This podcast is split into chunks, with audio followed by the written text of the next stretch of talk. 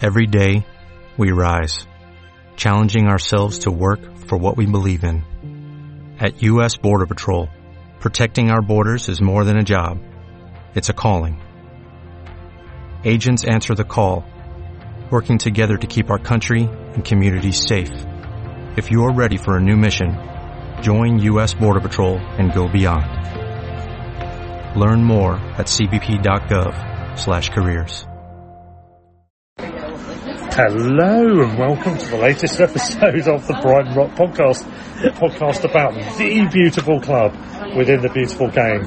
It's our second one in a row with the Gladstone. It's the same night, coincidentally. Who would have known? And this one is our transfer special. We are sitting here on Wednesday evening talking about all that's gone before, all that's gone on today, and all that might go on in the next 24 hours or so. I will update this, or possibly we will update this, Peter, won't we, on around about Thursday, Friday time, if and when any spectacular new signings have befallen the club. Uh, if any at all. Um, so, how are you feeling? As we I've got two, last... two comments on that. I'm worried that any of these transfers befall on the Albion. I mean, that sounds like a quite ominous rather than actually being a good thing. And uh, all the good things happen, all the stuff that happened today won't take very long.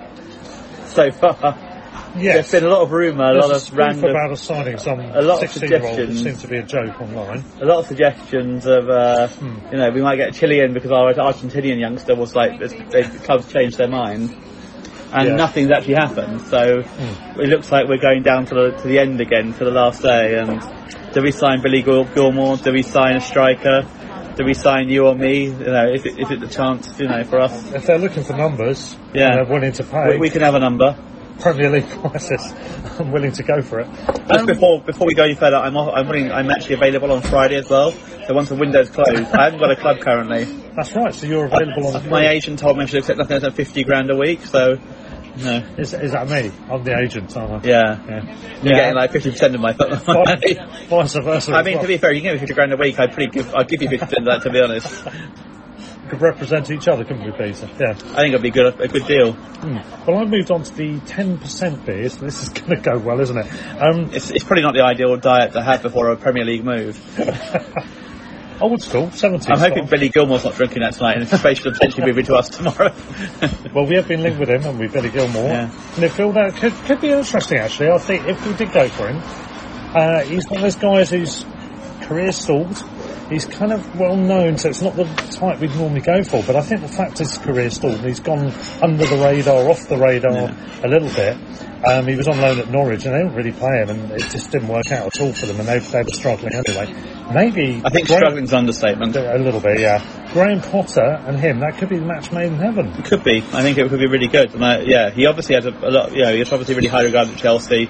Tuchel's come in. He's not necessarily feels the same for whatever reason. Yeah. There was some comment last night allegedly that he said there were no other options when they were losing Southampton when he was on the, Gilmour was on the bench. So hmm. Jesse's Yeah. not that in, in his thoughts. So I think it could be. It, it's an interesting move ahead as well, given there's a fair chance at some point over the next year or two we'll meanwhile we'll lose Caicedo Yeah.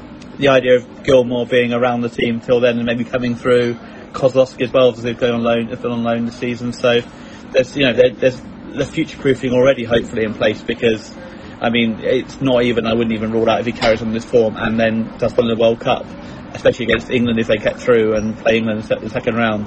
That Caicedo could be gone in January. I mean he, he's that good. The issue at the moment is that no one's going to pay the money that we want Yeah. it, after 12 games Premier League or 13 in Premier League. But if he carries on for half a season or a, a whole season, and has a good World Cup, then And they might pay the money, yeah. Yeah. Yeah, I, I, I- maintain there's absolutely no He's chance. worth the money. There's no chance he's going. No, he's no chance he's going tomorrow, chance. no. Yeah. But um, who we get in? Billy Gilmour's an interesting one. I actually like the idea of that. yeah. But I Um, don't think it'll be that big a fee. I think it'll be like you know 10 million short then, which Yeah, with it, some it sounds ridiculous maybe. to say Yeah. it's not that big a fee, but As long to as what there's we, no buyback bullshit. I don't think there will be because I don't yeah, think we'll I'd rather pay a bit more and yeah. not have that. Yeah. And they probably would cut their losses to some degree, wouldn't they, Chelsea, at this stage? I they, he seems to be quite a way off their midfield at the moment, and they've yeah, got as you said, Tuchel through. said that we haven't got any other options. Yeah. He's fully fit and ready to go, and he's not Yeah, being considered he was on the an bench, option. and they didn't even suggest him as an option to come on. Yeah, last Bloody night, so That's pretty harsh, isn't Yeah. it, actually, to be honest? it's hardly going to improve his morale. So Yeah. if we can get him, I'd be quite and a striker. I'd be very happy tomorrow. Generally, Yeah, striker definitely Ben Brereton Diaz or other. I'd be happy with um, with somebody who Barrow, up. seems from Bologna, seems to be the uh, Yeah, what's what's the deal with him? Barrow doesn't sound very Italian, so I'm assuming he's not an Italian he's player. Gambian. I think I read somewhere Gambian, like yeah, I that. thought so. Thought he might be because he's got more of an exotic first name. So yeah, okay, well he, he could be interesting. I It would don't be better if he was called Bob Barrow. That would be quite good. or Will Barrow would be quite funny. Will Barrow.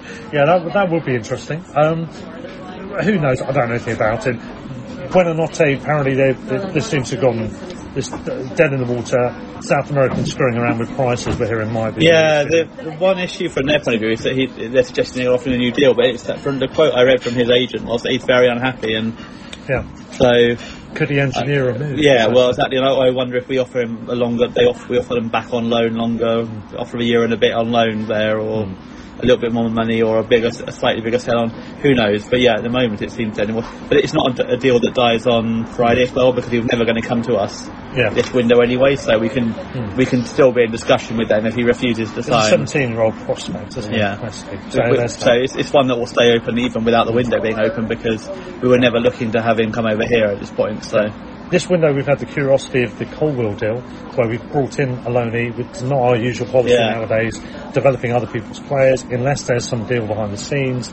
It seems as if it facilitated or helped oil the wheels for the uh, for the move for Cucurella. Um, we're not paying a loan fee for him, apparently.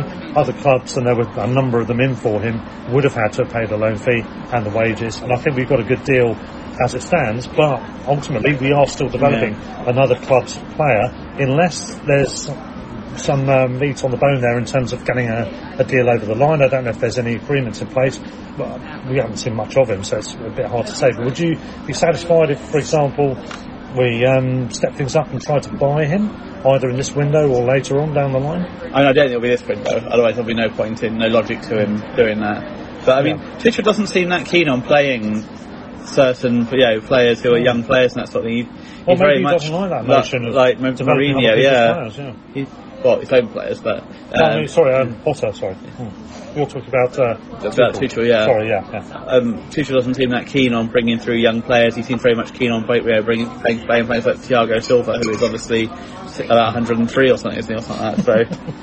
So, yeah, it, I thought Co- Colwill did well when he came on at weekend. I thought against Leeds he did, he did good, decent, looked decent, and given the reputation that he came from Huddersfield on, and he, he looked good. I would have said been very happy if we signed a Huddersfield player who was that Yeah. level. As I said, several people were in for him on loan. Yeah. He looked good at Forest Well, I hope it's almost well. in a way that they come he, that you know he likes it here and wants to stay, and he Hmm. just, Chelsea aren't going to give him a future, so he only wants to come to us. That's our Yeah. our hope. I think we could do with refreshing our defence. I mean. I, I mean, Van Hecke is another one I really would like to see us like keep on because at the moment we've got, you know, Duncan, Veltman are both, you know, in their thirties already. You know, Webster, I think was the, yeah, should be the defender who stays for a while. Is like the one who's like who leads the team, becomes Yeah. captain. I think once Duncan maybe isn't so- so much Yeah. yeah, so regular. But I think yeah, Duncan and Veltman are eventually going to like you know maybe a couple of years time. But hmm. we need someone between like the really young players like Turns and people like that who who are going to like kind of you know bridge the gap and yeah. Whether Yeah. it's signing someone or whether it's bringing, yeah, keeping Colbe- uh, Colwill, not Colback, he's different, um, or or bringing through Van Hecke or whatever. That- You need something in the middle, and And are, are you subscribing to the notion that we need another defender anyway on top of that? Um, either a fullback or centre back or a flexible player that could play in more than one role? it, I'm I'm on the on the wall. I was definitely struck for that once it looked like Van Hecke was going on loan, no question. At the moment, they seem to be getting away with March and Lamptey between them, mainly March and then Lamptey coming on, a right wing back, and they've got a super on left back wing back. And they've got the options of Trossard's been there, and they've got the option. Veltman. Yeah, March can move Yeah. on to the left hmm. as well. So if Colwill and Van Hecke are options, I think they can probably just about get away with it. I'd probably rather they had one more actual option, but hmm. Yeah. I think March has probably got himself to the point where he can't be picked outside of wing back though. His, distrib- his final third contribution in terms of goals, especially, is Yeah. not enough to be picked in the front front three or four, which is what he used to be in. It's been too So- poor for too long, hasn't it? Yeah. now? I think it's got to You can get away with it as wing back. He's only, oh, you know, he's got Graham Potter coaching him for a period of time now. It's not as if there's any more to come Yeah. from him. I think we've got to resign ourselves to the fact he is what we're seeing. G- given He's, he's a good yeah. squad player. He can do certain things within the squad, but his end product as is going to let as him a down. wing back, you can get away with that. I think there's, a- there's an argument. Yeah. He's decent defensively. If we started like we started playing other players at wing back and played him further forward, I think we'd Yeah, we- that, that then becomes a position Yeah. you're looking to strengthen. yeah. Well, especially Change. considering that Welbeck's not really getting any chances, so you need him midfield and around him to score. yeah, exactly. Yeah, Then he's mm. not going to do that. So I think we have to. He's, he is a wing back now. There's no question about it. Yeah. Or even a left back last night. We was neither a left back or right back in, the- in the end. Left back wasn't in the end. Yeah. Um, he's not. Uh, yeah, he's not an attacking player. yep. because he doesn't. Yeah, the, the contribution in the final third becomes more of an issue in that situation. It still would should be better, really. I think from even from wing back. Yeah. The chances he had the last two games before this before yesterday, Mm. I don't actually blame him for the, sh- the header at Fulham, but the the, the one on one at um, against Leeds and the and the chance at the header at West Ham were both gilt edged chances and should have been taken. Yeah, yeah. To Yeah. not take either of them as well. It's an anomaly. Uh, as somebody said, I think it was Robin said on, on our WhatsApp group, he's a, he's one of the most frustrating players because you could see all the talent there. He looks the part, doesn't he? On the ball, He he doesn't looks. believe it. I don't think. I don't think he believes it. Yeah, I think you're right. He never, I never thought he was going to score against Leeds when he went through. He never looked like he was like Trossard against West. I know Trossard had one or two chances against Leeds as well, but Trossard against West Ham looked like he believed he was going to score from the moment he went through. Yeah, And and so did we. yeah. And it does correlate, doesn't it? Whereas March never looked like he was that happy against. He Yeah. wasn't sure whether to go try and go round the keeper or to try and kick it, kick it, you know, chip it over him or yeah. sort of slot it round him, whatever. He wasn't that sure. And, and in fairness, um, Meslier did well, Hmm. but he gave. I think his final touch was enough ahead that then Meslier had a chance to come out nearer to him. Hmm. Yeah. It was too far ahead of him. Yeah. If he kept it more under control, he'd probably had more chance to like dink it over him, or whatever. Or Any more um, defense? Uh, any more um, signings you think we need to make beyond? so Let, let's say we get a striker. Let's say we get some kind of defensive colour, and maybe we go for Billy Gilmour for the future. Well, I don't. I don't think there'll be a defender tomorrow. I think. No. Is, there- is there anything beyond that though? That you would. I mean, you'd be looking in an ideal world, we'd have another goalkeeper, possibly a second gonna ask that. goalkeeper, Yeah. ahead of ahead Yeah. of um, ahead of um, Steele potentially Yeah. um, to challenge Sanchez because you know he has moments. Last night he had a, a moment where he almost absolutely gifted a goal. So, yes, know- there was that. and I, I would, you know, in a way, someone having actually challenging him, and hopefully longer term, the plan is that you know one of Scherpen or Rushworth or both Yeah. will really challenge him, or Sanchez moves on. They've got those two coming through. Yeah. Probably Rushworth at the moment. Yeah. It seems to be the I one saw who. last weekend he saved one with his face. I don't think he Yeah. knew much about it, uh, but he stood strong and it went Yeah, he seems to be off. the one who. I mean, Yeah. Scherpen. You begin to wonder why we signed him. Really, he's like. Hmm. We've loaned him to a team who are terrible in Holland from the sound of it. Vitesse Arm, no, uh, Vitesse Arnhem are having Yeah. a dreadful start to the season. You- Yeah. And I understand, I mean, obviously it didn't do Caicedo much harm, but as a goalkeeper, you don't want to be kind of like conceding threes and fours every week. Hmm. It might be good that you get, you make more saves, but also it's not going to be good for your confidence to constantly concede that many goals. Yeah. So you wonder why, whether we've, we've given up almost on him already or something. Yeah. Or, I, I'm, I'm hoping Rushworth will do all right at Lincoln as the other option to to Scherpen. Um, I conceded, I think it was two or three at the weekend, was it? Um, one of the games recently. Um, yeah, against Peterborough, and um, I think he's still learning. One of the goals he conceded, I thought we could have done better with. But yeah, as a guy, we'll let him get out, let make his mistakes. Ben White did that as well, didn't he? Sanchez, I bet, do that. Sanchez, yeah, still does. Actually, we didn't mention the Fulham game. He did make one massive contact, didn't he, Sanchez, which nearly led to a goal. Which was Right after Bobby we went 2-1. Reid or somebody just clipped. No, uh, Cabana, wasn't it? Cabano, yeah, clipped Right it. after we went, yeah, 2 1, that two, got back Yeah. to 2 1, and we would have been like 3 1 straight away. Yeah, that could have killed us at the wrong. I mean, I. I. Mistake is probably the right word, but then it, I think it did spin an awful lot, and it was quite a. He's trying to pad it Yeah. out two-handed, or maybe It was, it was quite an awkward ball because it, Shot out of his it kind of deflected off one of our, it was uh, defending from our side Yeah. and kind of spun quite a lot, and so it was a quite difficult one. Yeah, But Yeah. yeah, I mean, it would have been down. It's not a good Sanchez is, I think, in a lot of ways, is is a brilliant goalkeeper, and he will go on to become Spain's number one at some point. I'm pretty confident. But he still has, even at yeah, at his age, and keepers like mature even you know later than professional footballers. You know, he's 24. Keepers pretty mature to their their- their best to like 32 Yeah. sort of thing. So he he's been he's been superb for us since he's come in generally, and you know I was a big fan of Matty Ryan, but, but Sanchez has been so much better in a lot of ways. Like so much more dominating in the box and. So much, yeah. He's a really good shots as well. His, his distribution is fantastic. I I know people brilliant. moan about it, but two of those, two, those two of those, those two goals, for example, last year at Liverpool and at home to Man U, came from incredible kicks from him, and he's and he Yes. yeah. his clearances are, are really good, and yeah, he Was it was it him that um, started the move? Uh, Forest Green, right? No, no, that was um, no, I'm mixing Steele, it up. that Yeah, that would have been Steele, wouldn't it? Um, One of the one was that Man U one that, where, where it was offside was that from him as Oh, well? that might be one thing. Yeah, Yeah, that the one be. where he was wrongly called offside would have been through Yeah, yeah, came from yeah. him, I think, pretty much. But he's a, he's a really good first line of our, you know, in terms of passing. He's a really good defender, uh, keeper, Mm. and his, his positioning's really good. I think generally.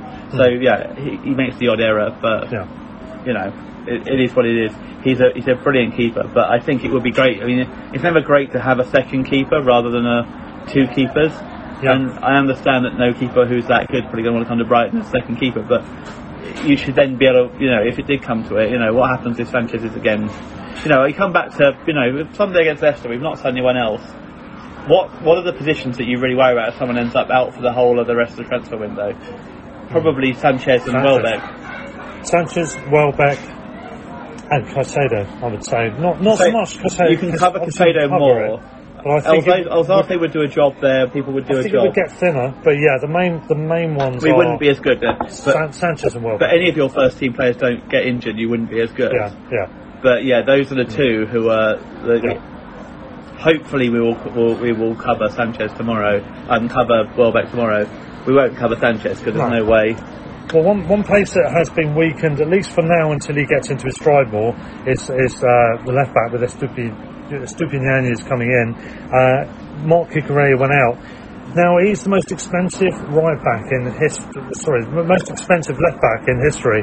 Um, he's number eight now on the list of most expensive defenders of all time, Peter, because of course Slab had himself, or Crabface as my wife calls him, Harry Maguire, is still the most expensive at 80 million. Uh, Van Dijk is at 75. Now Fofana, Wesley Fofana, has now signed finally for Chelsea from Leicester after being sitting around on the sidelines and clearly not wanting to play anymore. Um, he's in at about the same price as Van Dijk. Fourth on the list, Ma- Matthias de Ligt, who went from Juve to Bayern Munich, 68 mil. They were, they were delisted about that. Yep. Yeah, they were, yes, indeed. Very nice. Please leave the room now. After that joke, right. Uh, Lu- Lucas Fernandez went from Atletico to Bayern Munich for 68 mil. Uh, Matthias de Ligt again, 67 mil from Ajax to Juventus, interestingly. So either there's two Mat- Matthias de Ligt. No, it's the same. He went this summer. yeah, Yeah. I know, I know. I'm just building it up. Uh, Ruben Dias. Double select. Ruben Dias. Man City were willing to spend money on defenders back then. They spent 65 million on him. Uh, they didn't want to spend anywhere near that on Marc Cucurella, so he ended up going for the proper price of about 63 million. It says 62 million on this info, but that's wrong. 55 rising to 63, I reckon. Um, and then you've got Aymeric Laporte, 57 mil. Sandro Martinez, the shortest centre back in history, at 55 mil. And a certain Mr. Ben White, who's just dropped out of our top 10 thanks to the uh, Fofana signing, uh, was 50 million Brighton to Arsenal. When Arsenal said, let's go for this price, and we said no, 50 million. They went for a new price, we said no, 50 million. That went on for about 15 to 20 hours, and eventually they, they come to the exact price we told them in I the think 15, 20 years, I think, pretty much. yeah, pretty much, yeah. Um, and, and Leeds developed him anyway, so what, what the hell. So, He also um, got like about 25 million of that in a, in a, in a payoff, you know. so, so in a very convoluted way, what I'm saying is Marc Cucurella has gone out to Chelsea. Uh, he's one of a very large number of Albion players who have left the club this summer. Na- uh, well, namely 5, 6, 7, 8, 9, 10, 11, 12, 13, 14, 15, 16. I've got 18 players listed here, and I think it's it's out of date by one or two. This has Marc Cucurella to Chelsea, Yves Bissouma to Tottenham, as we all know, Leo Ostigard to Napoli, Shane Duffy to Fulham. That's the loan, but it's you know he's out of contract, isn't he? Afterwards. We've talked about Kjell Scherpen, who's gone to Vitesse Arnhem on loan. Simon Adingra, who we signed in, has gone straight out to Union Saint, or Royal Union Saint-Gilloise in Belgium. Aaron Connolly has gone to the discerning Italian culture capital of Venezia.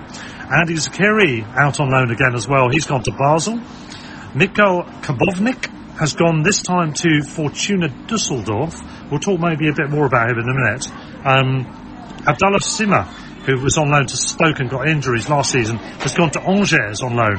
Alex Cochrane has gone to Hearts. Taylor Richards has gone to Queen's Park Rangers. That's a permanent deal, isn't it? I believe. No, it's loan. Oh, is that a loan? Loan, loan with permanent, yeah. Uh, Reda Khadra gone to Sheffield United. He's got an injury, but he's, he's out there at the moment. Uh, and we also have um, Haydon Roberts to Derby. Uh, Simon Rushworth was supposed to go there too, but he ended up going to Li- sorry, Carl Rushworth. Who's Was- Simon Rushworth? I don't know. He sounds okay, doesn't he? Is his brother? Uh, he was supposed to have gone with Haydon Roberts to Derby, but he's gone to Lincoln. He took from the way. Jensen Weir, Jensen Weir's gone to Morecambe. He did all right actually. Scored a good goal the other week. Um, he's on loan there in League One. Morecambe struggling though again. Uh, Teddy Teddy Jenks. Uh, he's gone to Crawley. Now they've got an interesting new ownership thing with Bitcoin crap and all that bollocks, NFTs and all, all that jazz. It's not working out well so far. Not not working out well. They've got a new coach in Kevin Betsy. It's a, it's a coaching They, they partnership. bought the top striker from the, the league last year in Telford. yeah, Dominic they, Telford. they're not doing very well since then. And they're, they're bottom two or three. Uh, interesting. Early days. I think they're going to give them time. I heard an interview with uh, with the owner of Crawley the other day, and it does sound like they're you know it's a work in progress. But Yeah, early early had a bit of a bad publicity last year, so they're Yeah, trying to uh, exactly. build up from that and improve themselves from they? Exactly. But as far as Teddy Jenks goes, we wish him the best. He's looked good when he's made appearances for 23s, League Cup Nothing Aberdeen matches. last year though. You wonder Yeah. with Jenks and Weir whether they're both going to be. Is that they're not being a, they're not being used in the right way again, or is They're it not they're not quite good enough? Probably the latter, isn't it? And Marc Leonard uh, was one I, I missed. Had gone to Northampton, Yeah. who are a promising side in League Two this season. Lost So- that promotion in the most unfortunate fashion last Oh, year. that was incredible, wasn't it? Was it them that they were they lost out to Bristol Rovers due to a crazy goal swing? Yeah. And They still won 3 1 the last day, something like that, and then, yeah, Barrow's goal against them. Bristol Rovers won Yeah, Bristol Rovers seven, yeah, seven 0 and yeah. and Eventually, Barton went up. they were only in the top three for ten minutes Yeah. at the end of they the were season. bottom like six at Christmas, like that, yeah. Yeah, I mean, fair play to them. They did well, but nonetheless. So that that's the signings on there. Now, of course, since that was published, I've just been reading from. Well, we've got the- Neil these- Maupay is gone as well, At of least course. we've got at least four or five signings tomorrow that will go out on loan. Hmm. So, uh, you know, that'll be more. So we're talking well into the twenties here. Yeah. Because Maupay's And no gone. doubt we're going to sign like, we're going to sign like five players an hour tomorrow, and all of them will go out on loan somewhere in the. Matt Clarke's gone as well. Two Yeah. point two five to Middlesbrough, Yeah. was it? So we talk. That's twenty already, isn't it? I think was it twenty we had up. Um, I've probably missed one or two other loanees have probably gone out since as well. Feel free to chip in if you if you remember any, Peter. But in the I think, meantime, who else has been out? In the meantime, as you said, three or four others may go out on loan. Van Hecke, we're still not sure what's happening with him. I would keep him. It sounds like they're going to keep Van Hecke. I think we should, given the circumstances. This close to the window yeah, heck of a, of a risk. to, It would be Van out. Hecker of a risk, yeah. Given Um, the situation, that, yeah, given how if you've got only four left in the half, we play three at the back most of the time. Exactly. And Um, Cole she is one of our left back covers as well, and Veltman's one of our right back covers. So Yeah, yeah, indeed.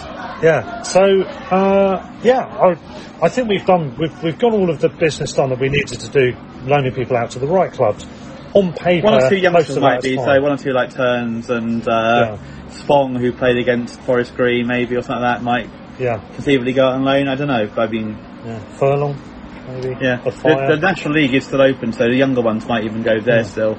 Because I noticed the National League is still always open. I saw a few Wrexham fans.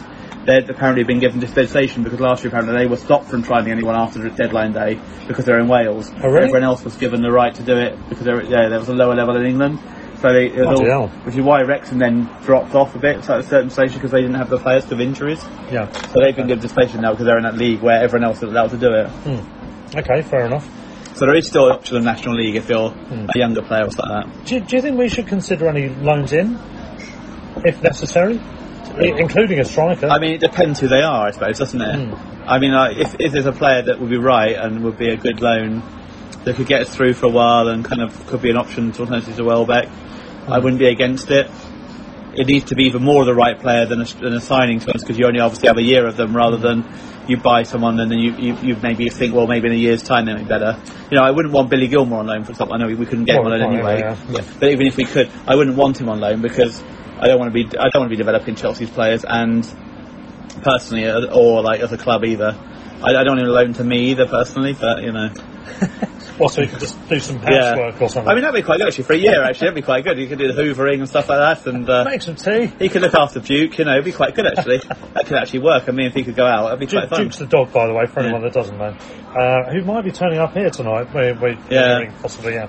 Um, I suppose it, we can use it if it works for us, but I I can't mean, that's it. it Maybe would. I should put an offer in a Billy Gilmour tomorrow.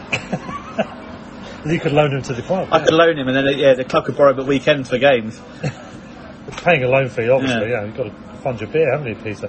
Uh, yeah, I Something's don't, got to because you know. I don't know if there's anybody I want to loan in. I, d- I don't see that there's any benefit to that in most scenarios. As you said, there might be a way of it. It could be a means to an end, a loan to buy scenario. Uh, are we looking at? Are, are there any more gems out there in terms of established players coming later into their careers that can fill a void just in the short term? Yeah, the Danny Welbecks, the Adam Lallanas, that kind of role.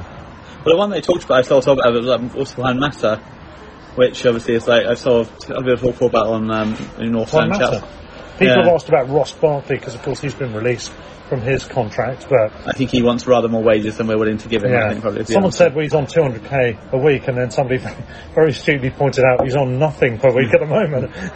but nonetheless, he's obviously going to be looking. One of the many players over the 20 years since Abramovich took over that Chelsea have ruined in a way, think English players. Yeah, there's been a few actually. Chelsea are guilty. little Phillips, Parker, Bit. Well, I'm thinking also uh, Josh McEachran seemed like such a prospect. Tammy Abrahams has done well, Yeah. but no, no thanks to Chelsea, only by going out on loan. He was in. We were in for him at one point, weren't we? Tamori. And the interesting thing, yeah, Tamori as well, very good player, and he's gone on, him, him Good, and yeah. Abraham have gone on to make their mark Gray. in Italy and get into the England Yeah. squad. But Tammy Gallagher Abraham, looks like he's going to be another one who's going to probably have to move on as long as he doesn't go to Paris, Well, he will go to Palace probably. Like, bloody better not. But, um, and Ben Bro as well as like another one who's probably going to have to. I mean, he's one I really. Would he's one I yeah. really, really like. Actually, he's you know. oh, he's kind of well Beckian a bit, isn't he? Don't you think? isn't he? Isn't he a bit though? He does, he's I just love. I just love the kind of the, the, he's the got word. muscle power, but yeah, it's all about. It's Yeah, all he's, about he's one who looked really good last year at Southampton for a while, and then obviously lost his way a little bit towards the end of the season. But unsurprisingly, given his first season at 19 or 20 or he was. But I, I, he's one I'd really be interested in. Yeah. What about Tammy Abraham? Could be going back from Roma? Probably not now. No. Champions League and all that. It's complicated. He's complicated, yeah. Um, he, I mean, he was another one. We, we actually tried to sign him on loan, and it was back in the days when um, loan fees or any any kind of funding involved beyond just the, the general agreement was frowned upon. Apparently, his agent asked for a million quid. Uh, after the, the deal had been agreed, Yeah, it's not and we lo- just went. Well, That's, Tony Bloom that's not a loan went, fee even though. That's just like No, a, that's that's just a payment. it's like a, a, a sweetener. Yeah. And, and Tony Bloom in classic style said, pardon the French, fuck off. I think, well, I don't know if he literally said that, but I'd love to think he did. I love to think he did as well. Uh, but he, he, he wasn't having it, which is fair enough, and I'd be the same. However, it's frustrating because that was a good move there. He went to Swansea at the time. Yeah, but we still- we still beat them City 4-1. Yeah, we did. Good, good. I'm glad you mentioned. It. Was it four one or five one? 4-1. Four one. Yeah. Um, but those kind of players, there might be. Broja's a good shout, actually. I don't. I don't think Chelsea will release him yet. they haven't actually got a striker. Well, that doesn't normally stop them. They've never got a striker. Um, So it brings a little bit because we're not really. We're, uh, obviously, we hope for good stuff. Who do you reckon's done best out of this transfer window, and who do you reckon's done worse? well, here's, here's the, here's, that's the great question. Let's get on to that. So, Chelsea have spent more than double, I think, anyone else. They've spent something like a third of a billion this transfer window. 63 mil, well, in terms of commitment at least, to Cucurella. 75 mil to Fofana. But they've, they've signed a number of other players. They still don't have a striker, which is quite amusing when they've spent that much money. Um, They have one, but he's on loan into Milan. well, yes, there's that. Ha- Have they done well? They've probably signed good players. I think they've brought in the right kind of players, but they haven't completed their squad as far as I'm concerned. And for the amount they've spent, can't really say. Given they lost best. Rudiger on a free Uh, as well, which is a massive, massive Yeah, loss. exactly. Which, of course, their hands were tied because of the um, had the embargo, didn't they, at the time? But I'm not convinced he'd have stayed anyway. I think he was after Yeah, possibly a, a big move. But yeah, I mean, I, I think they've they've not spent that well. The biggest gainers in terms of numbers are Nottingham Forest. I think they're up to 20, 20 that wasn't the new signings. That's not the question, but I, I just wanted to throw that in. I had to get a dig in. 20. lot of new How signings. the fuck? How's that going to work? It actually just might because a lot of those signings And are they're, they're set to sign like Aurier and uh, Willy Boly as well, apparently now. So that'll be 22 new players. I think of which two That have is on loan. I think two have squad, gone on loan. I think. Yes, uh, that's true. That's true. But it is literally a new squad, isn't it?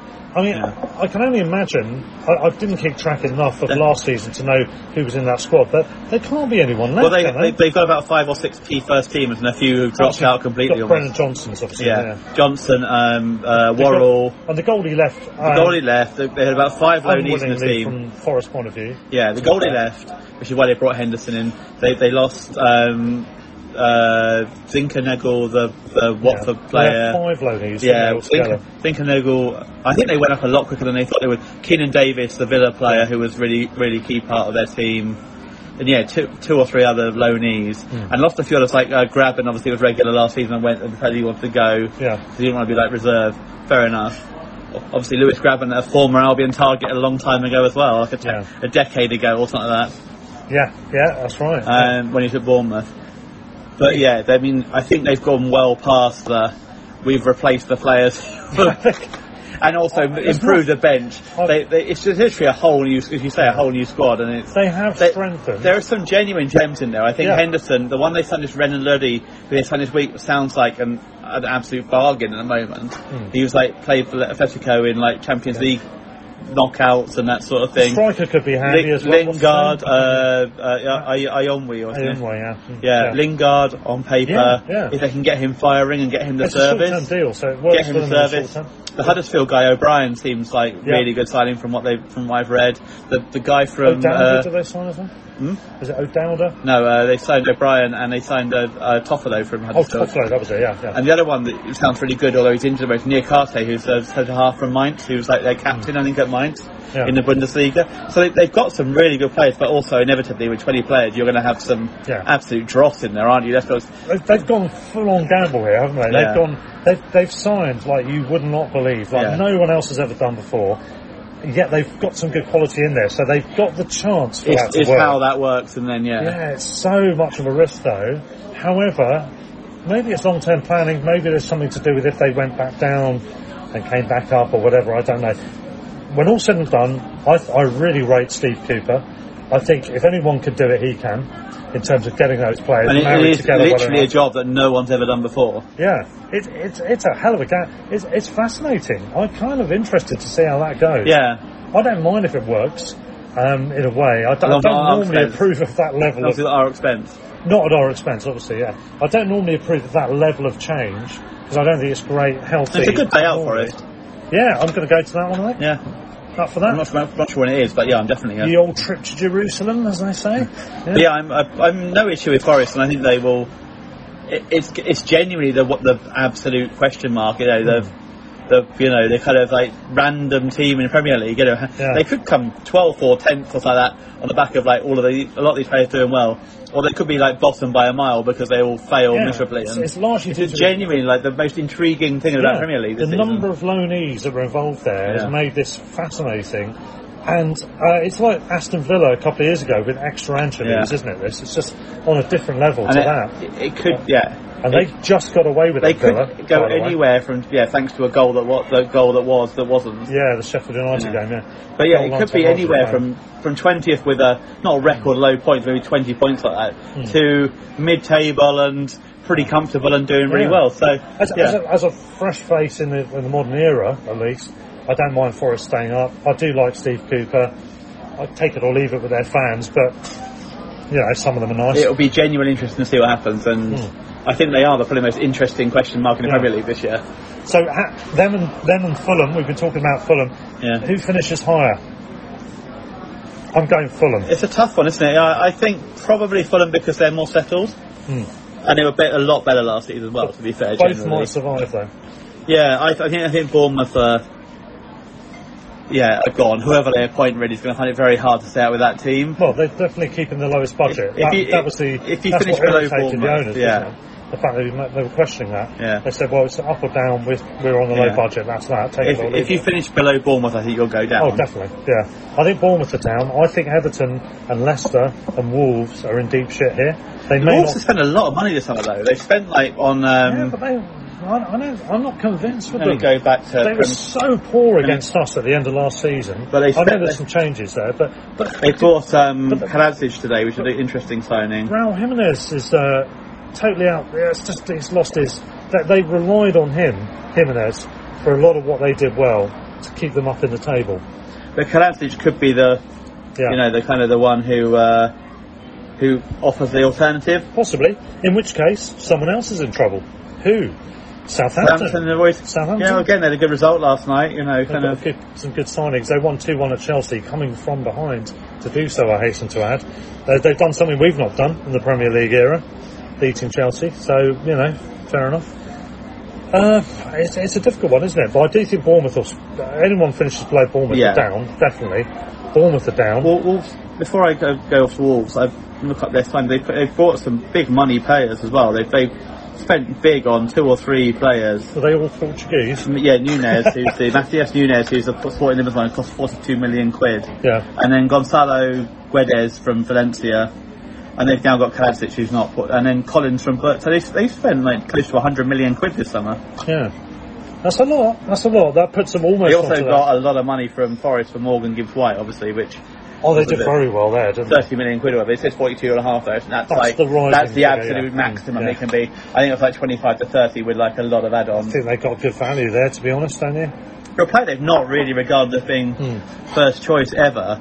Yeah. I mean, to get that sort of money, Speaking about the Albion, just swing it about that way. We've, we've talked about who's gone. of course, the other option, the other one we didn't discuss is Emmanuel Dennis, who's uh, who started off so well for Oh, the Watford, the Watford last yeah, year, yeah, yeah, and then hasn't really, didn't really hit, uh, carry on. But then Watford also didn't carry on. So. I was going to say, sw- swing it back to the Albion. The, the figures year on year in the Premier League in terms of transfers are insane, and they become more and more insane year after year. Transfer window after transfer window. Uh, we, we put it in six monthly terms. Um, the Albion, this is unprecedented. The money that we brought in, 63 million eventual figure for Cucurella. We've got 15 mil, I think rises to 16 for Maupay, which is money back on that, which is great. Um, we've sold Bissouma for 25, rising to 35. So we're talking over 100, about 115 million just with three players in one window. This is immense, immensely different to what we're used to as Albion fans, say from just a few years back and beyond. Uh, incredible, isn't it, to think how much money is swelling around, coming and going. We're, we're well in profit. Whether Tony wants to liquidise some of that earnings, I don't know. If he wants to invest it in infrastructure more, I don't know. If he wants to sign a, that elusive striker, uh, the, um, the so-called fated 20 goal a season striker that Graham Potter quite rightly has laughed off as being a fantasy because they don't exist outside of world-class exclusives. Um, but Haaland, Haaland are 20 at the World Cup before now. You know, by the time yeah, yeah, well, should have signed him. Yeah. Um, all in all, though, the, the the figures swelling around around the Premier League in general and around the Albion in particular, given you know ha- what we've been used to as fans, it's truly astonishing, Yeah. isn't it? It Well, takes we- a moment to take a step back and think this is nuts. If you look at the, you know, the kind of, yeah, the the levels, you know, that, you know, we we sat quite high up on those um, net transfer figures in the first year, couple of years. Mm. We were like 60, 70 million pounds we spent, and we didn't really get anything in. Yeah. And now we're like we're way way bottom. I mean, it's like we've got 70 million profit. I think this summer. Yeah. Success breeds success. Yeah. We made 48 million pounds on Cucurella, well we stand to do so anyway, in over a one year period of having it on our books. Um, we, we could just only could have dreamed of that in the past, obviously. Success breeds success. When you're in League One and you're trying to pass your way out of the division for the first time with Gus or whoever, you know, that's a different league to what Yeah. we're dealing with now. Obviously you can't have a 48 million pound profit in a year in League One, whoever it is. But the beauty of the Premier League is if you run things correctly, you get the right players in, they happen to do amazingly well, the levels of hmm. increased success The are worry- off the scale. My worry is how long we can continue doing what we're effectively doing. I mean, we've not really invested at all this summer. Yeah, we just We've- talked about Southampton as potential relegation candidates, And- they were doing what we were doing a few years ago, and, and they ran out. Of To me, you've got to keep investing in players, and we're not Yeah. doing that. That's that's the worry. We've spent, we've brought in four players this summer, one of whom is on loan, yeah, and one of whom's on on loan to USG. Adingra, yeah, Yeah. yeah. And the other two are Enciso, who is a, a, a gamble at even the best levels, and Well, we did obviously you're suping on who is We did sign Baker Buati, didn't we, Yeah, as well, well? Another one for the future. yeah. And there's one or two others I think we've signed, haven't we? Who's the other guy we signed? we've not really signed players for Uh, that's, another, 2023. that's another guy for the 18s, I think. Oh, I can't remember his Oh, the guy from Man City, yeah. Yeah, yeah, yeah. Uh, yeah, I can't remember his name now. So but in, in a sense, long-term though, future, yeah. But you can't keep doing that. We can't keep like basically letting three of two of our best players and one of the player who, for all the the comments, was our top scorer, our level top scorer last year, go and bring in one first team player in effectively because Enciso's not got near. He, he was on the bench last night, the first time he's been on the bench at all. yeah, We can't keep doing that. That's Luton true. can't keep doing that every summer. that's true, yeah. And um, We the haven't even brought any any sort of prospects in, European prospects in. You know that sort of thing this summer. know, we, we, are we slacking off? Or is it just the case of those opportunities are not Yeah, I being don't know, but it- at the moment? It's just it hasn't worked out, whatever for whatever reason. But we've not done that, and it, I think we'll be fine this year, even if we don't sign a striker tomorrow. And I don't think we, I don't, I really hope we don't take that view, but we probably will be fine because we're already halfway to January mm. target. We've got, like, you know, we get another ten points. yeah. You know, kind of. Mm. Yeah, I mean, I, I'm relatively happy with our status at the moment, but I do agree with you. Obviously, in terms of the first team, there's one or two players we need to sign. We've, we've already said that. But in terms of the overall big picture, this planning for the future stuff, yeah, there's a bit of a shortfall. I would like us to get the right players in numbers of maybe two or three more. Um, but it's getting the right, Yeah. the right fit, Well, isn't it? and absolutely, but we've had all summer to look at the right fit to striker. Hmm. We should have. We, we apparently have these short list of players. You know, we shouldn't Well, be. We're not I- doing it just like from mid I honestly think if you've got your 10 priority players, you could very genuinely, through no fault of your own, miss out on all 10. Oh, yeah. Because Yeah. some are not available, some have gone somewhere else, some are refusing to go, some are, some have clubs who dick you around about Oh, the yeah, think prices, like South American clubs seem to seem to do a little bit. We're hearing that might be the case with Buonanotte, is it? The, I have no idea. I'm very glad I didn't, I didn't know how to learn how to pronounce his name because I, I didn't bother now. yeah, um, it's there's there's a number of different component parts that might cause us to not be able to get the signings that we fully intend to get. Not for the want of trying, not for the want of being well organised. We could just we could just miss out because we miss out. It can happen. Yeah, But back to um, other the Premier League generally. yeah, Hmm. Big winners, Arsenal. Oh yeah, so say. yeah, uh, Arsenal. Uh, yeah, well they've Jesus, they've started well. Ignoring how they start, the Jesus and Zinchenko are huge signings for them. Well, they're, they're part of the reason they've started so well. I think they're both Yeah. phenomenally good signings. I, I, would, think they're I would both say they've got the same this club, Fabio. Vieira. They seem to be like quite quite good from the sound of it as well. So they've got yeah good signings. Yeah. Uh, Brentford for me a big winner. I know they lost they lost Eriksen, yeah. but Well, they were always going to, yeah, they? Yeah. but they or if they did, they would only be a temporary thing. Damn, damn Damsgaard, is it? Yeah. Good signing. I'm not, not nothing yet, but he, he's a good signing. Mee, I think, is a very good signing. Yeah. yeah. Uh, Hickey, that has got really good reputation from Italy. Aaron Hickey. And similarly, similar teams uh, trajectory to Tierney. Obviously, did really well at Arsenal, at Arsenal when fit. Yeah. You know, Lewis Potter, obviously, one that you've mentioned a few exactly. times. And what price did he go for? Yeah, uh, 15, two pound fifteen, twenty million according to Sky. well, that's what I was telling you he should Yeah. go for. Just saying. um, anyway, yeah. Um, uh, Palace, I think, have done okay. Doucouré, although they lost to Gallagher, I think Doucouré is a good signing. Yeah. Uh, Richards, you know, Johnson's a good backup keeper.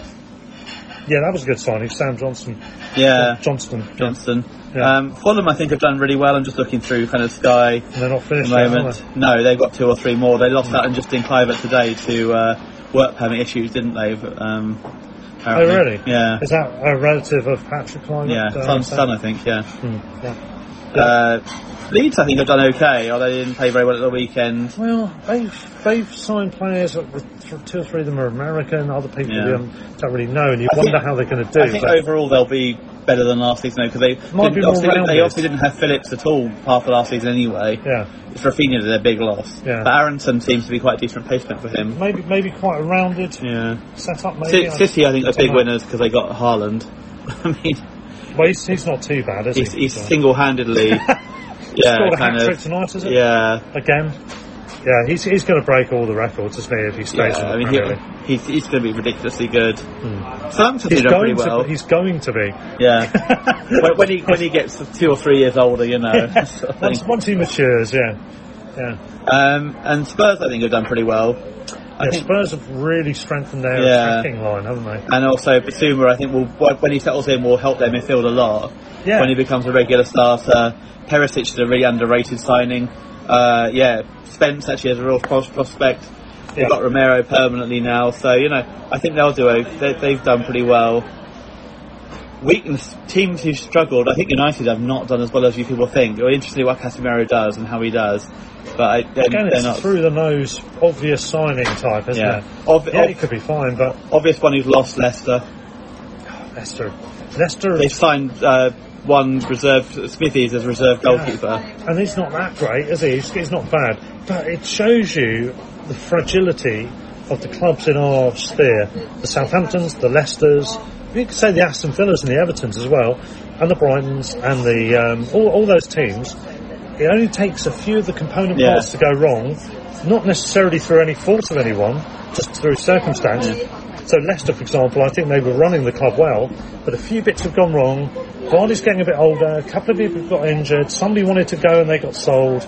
Fofana then goes. They've got a few out of contract in the summer as well. Next Yeah. summer, And suddenly, suddenly you've got not not a crisis, but you've got Yeah. a a bit of an issue. And, and actually, because they've started so badly, it is a bit of a crisis Yeah. actually at Leicester. Um, Yeah. They genuinely could go down. It can spiral downwards. Villa is another one. I, I don't think have done that well. They they signed Diego Carlos on paper They're very good signing, but obviously got injured quite badly, quite quickly. Well, yeah, I mean, that's unlucky. That's That is unlucky. unlucky. Yeah. Um, but then Coutinho. Does a team of Villa's level really need a player of Coutinho's ability? Is he going to help them? Is he going to work that hard for them? It's one And of those signings that sounds It's a luxury like a- signing, and Yeah, yeah. when you've got Buendia already, do you really need? Obviously, Yeah. Coutinho's a lot better than Buendia, but Again, you can't play them both together. If he gets injured, Yeah. that's a lot of wages. Kamara again on paper was a really good signing, but hasn't really settled yet. You know, it's, they've they've not really. Well, I mean, their match day income. Um, is that any? Is that much more than Brighton's? They get they get what several thousand more. They probably get more more capacity, but they don't. Do they they get, get more, more PR the- corporate? Because I don't really I don't think it's as nice probably corporate wise as, No. as ours. But yeah, so they're another one I think. Obviously, Bournemouth I think are big losers because I don't think they've got anywhere near the players they want to. They needed. It's brutal Uh, but true. Yeah. yeah. I think. I. I think on uh, purely on transfer window, we're one of the big losers. Yeah. Whether that then you know, we've obviously got the players hopefully that we think can Yeah. replace that internally, but in terms of just the transfer window, we've replaced Ku- Cucurella with Estupiñán, and we've not replaced Bissouma or or uh, Maupay. So Yeah. in effect, we are a big loser from transfer window. Now, hopefully, they they believe that you know Undav can replace Maupay. Well, you know, they? Because they don't seem to yesterday. And you know, Caicedo obviously came in for Bissouma, but Caicedo was there with Bissouma last season. So Yeah. you know, on paper, we have a, a we. I think Chelsea have, have had a bad transfer window. Considering how much money they've spent, they've not strengthened that much. Hmm. Sterling's a great signing. Cucurella was significantly overpriced for what he was. Hmm. Um, Koulibaly doesn't address the lack of pace that their defence has. Yeah.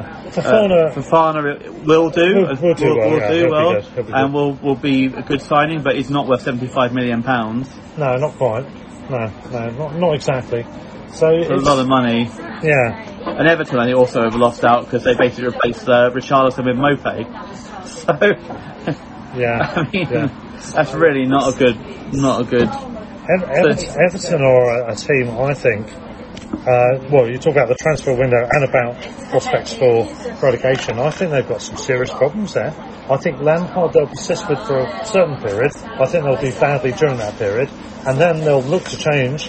And I'm not sure who they're going to get in. Because if they're then that far down, with, with not a very good transfer window, not very good squad, they, they go into a spiral there. And at what point do you start looking at Are they better than Forest? at what Villa? point do you start looking at the club and rather than the player, the, the Yeah. player, the, rather the manager as well? Yeah. At what point do you say we've been through so many managers? The name's I'm- just a name, isn't I'm, it? I'm not a big fan of Lampard. I'm not particularly advocating him, but Hmm. at what point do you look at it and say something's wrong with this club? It's not about the manager. And that is the problem. Same with Man United. Uh, they've brought in a very good manager, a very good coach. He'll, he'll do well. You'd rather bring him in after you've got all your ducks in order behind the scenes, and that's the problem. I don't think those clubs are well run. Yeah, I think I think Brentford are well run. I think Rotherham are well run. Peterborough, Brighton, Fulham probably are. Liverpool are. Um, Arsenal are probably getting that way. There's a number of clubs up and down the country who are well run. Forest is a bit of a head case. You can't really tell because there's so much going on there. Well, they wanted their chairman out a year or two ago, didn't they? So Yeah, but I don't you- think they are that well run. If you look at the clubs who are not well run, the first names you think of are Everton and Man United for me. Yeah. Immediately, I think those two clubs, Chelsea to a degree, maybe, but not that's more to do with I, I think in fairness, the, the guys just come in at Chelsea. just come in, yeah, yeah, yeah. What, so what do you reckon about Antony, Man U? Well, again, they're paying right through the nose for a top quality ready-made player. The risk premium thing we talked about before, fine, that's fine. They are the big six club do that, but is there a cohesive policy here? Also, there is Will a risk. fit in with who else they've got? There is a risk as well.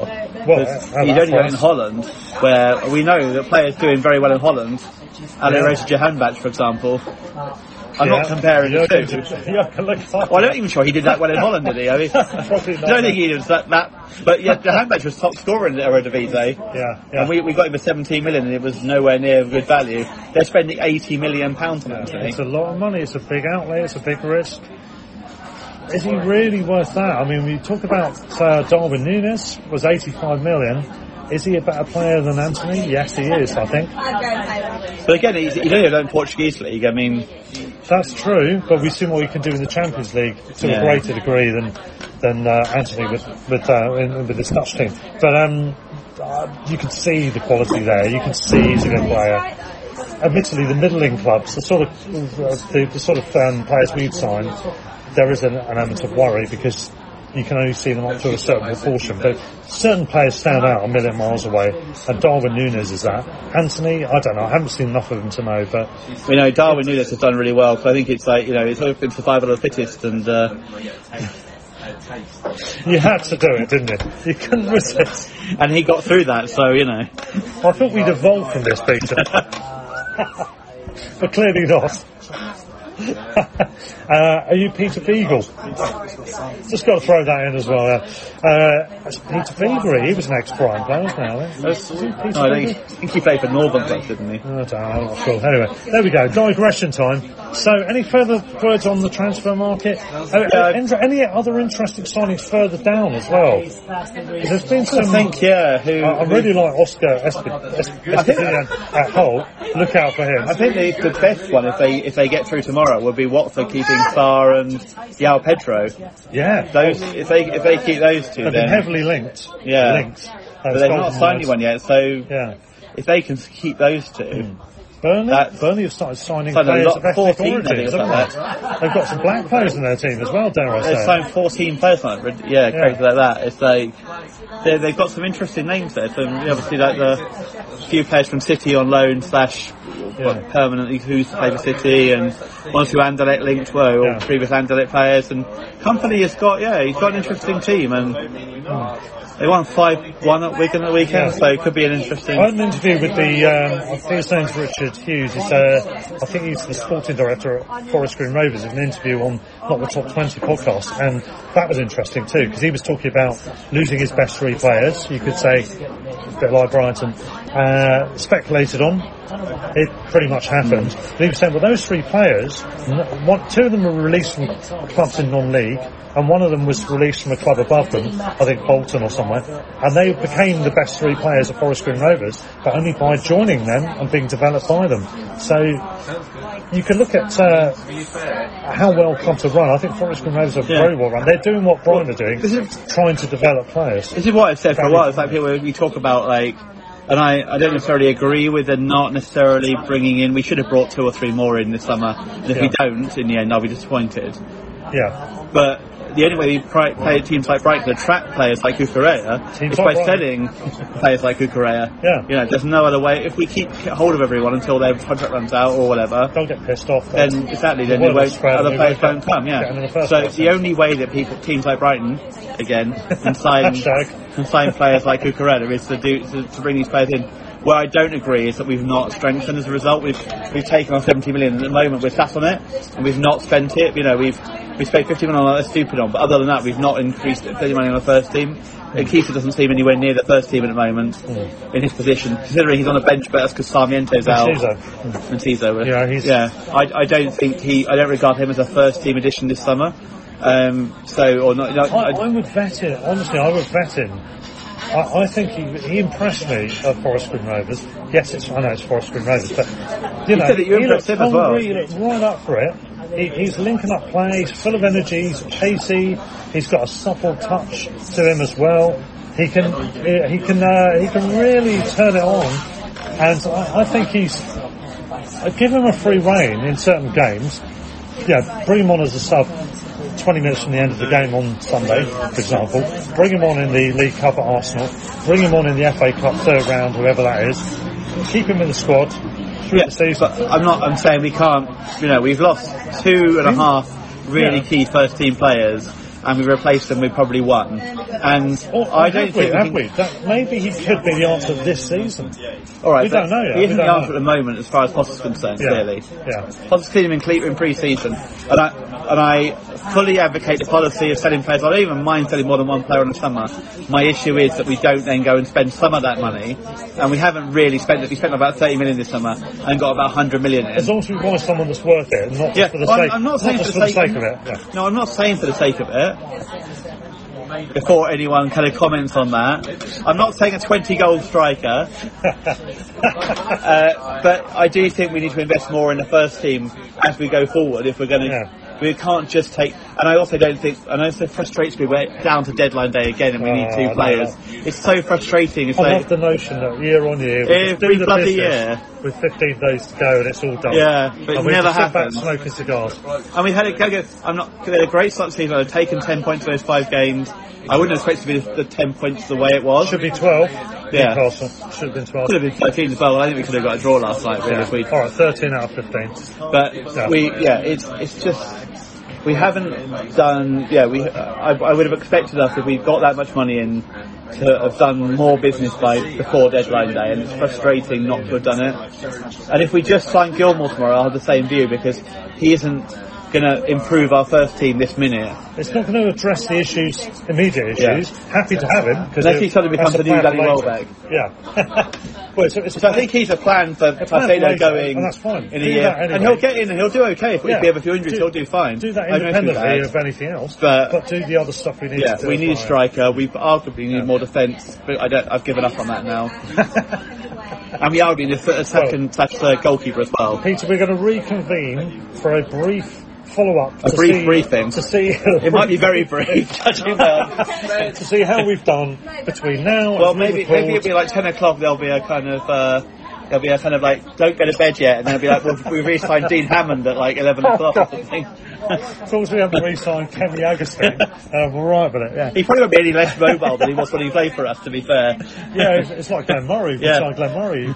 He has lost, lost Uh, none of his be honest, pace. at this stage, I probably take selling Graham Murray. To be honest, Yeah. he probably he's probably still knows what a goal is. Exactly, just plonk him up there. Yeah. You know, when, when they've got a low low block and they're just filing back, plonk him in the box. Yeah. Three or four players around him, he could still He still do a good job. Up, I reckon. Yeah, and I love the way he says "we" a lot during the punditry Yeah. stuff. Have you noticed that? I like that. I like that. Anyway, Peter, that's it for now. We'll reconvene after the deadline With all our signings with all our signings. It might take quite a long time to list them all. I'm sure. and, Uh, and which clubs they got on loan to. We'll also do our little our little preview of the Leicester game from Sunday, which is now on TV at two o'clock uh, on Sky, I think it is. Um, I'm also hoping that we'll be having a chat with our Leicester mates from Leicester Till I Die, who uh, will give us, uh, I'm sure, his views on Leicester and their stunning start to the season. I'm sure they're very I, w- impressed. I wouldn't mock their start of the season quite yet. no, not yet. No, no. If they beat us, and oh yes, it could all go wrong from there. But for now, They're always really good against teams that haven't won yet. from, from, from now, from the Gladstone, because we've got far more drinks to consume, haven't we? And we need to crack on. We've been going very slowly today, by the way, I noticed. Um, we're going to sign out for now. So, Peter, Stand or fall. up the Albion.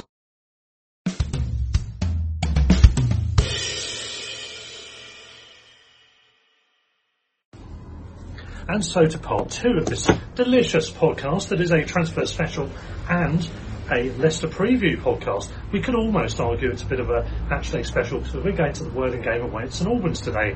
It's Saturday afternoon. Welcome to the Farmers Boy Pub. in St Albans. pubs. We've moved pubs since the last bit. Who knew?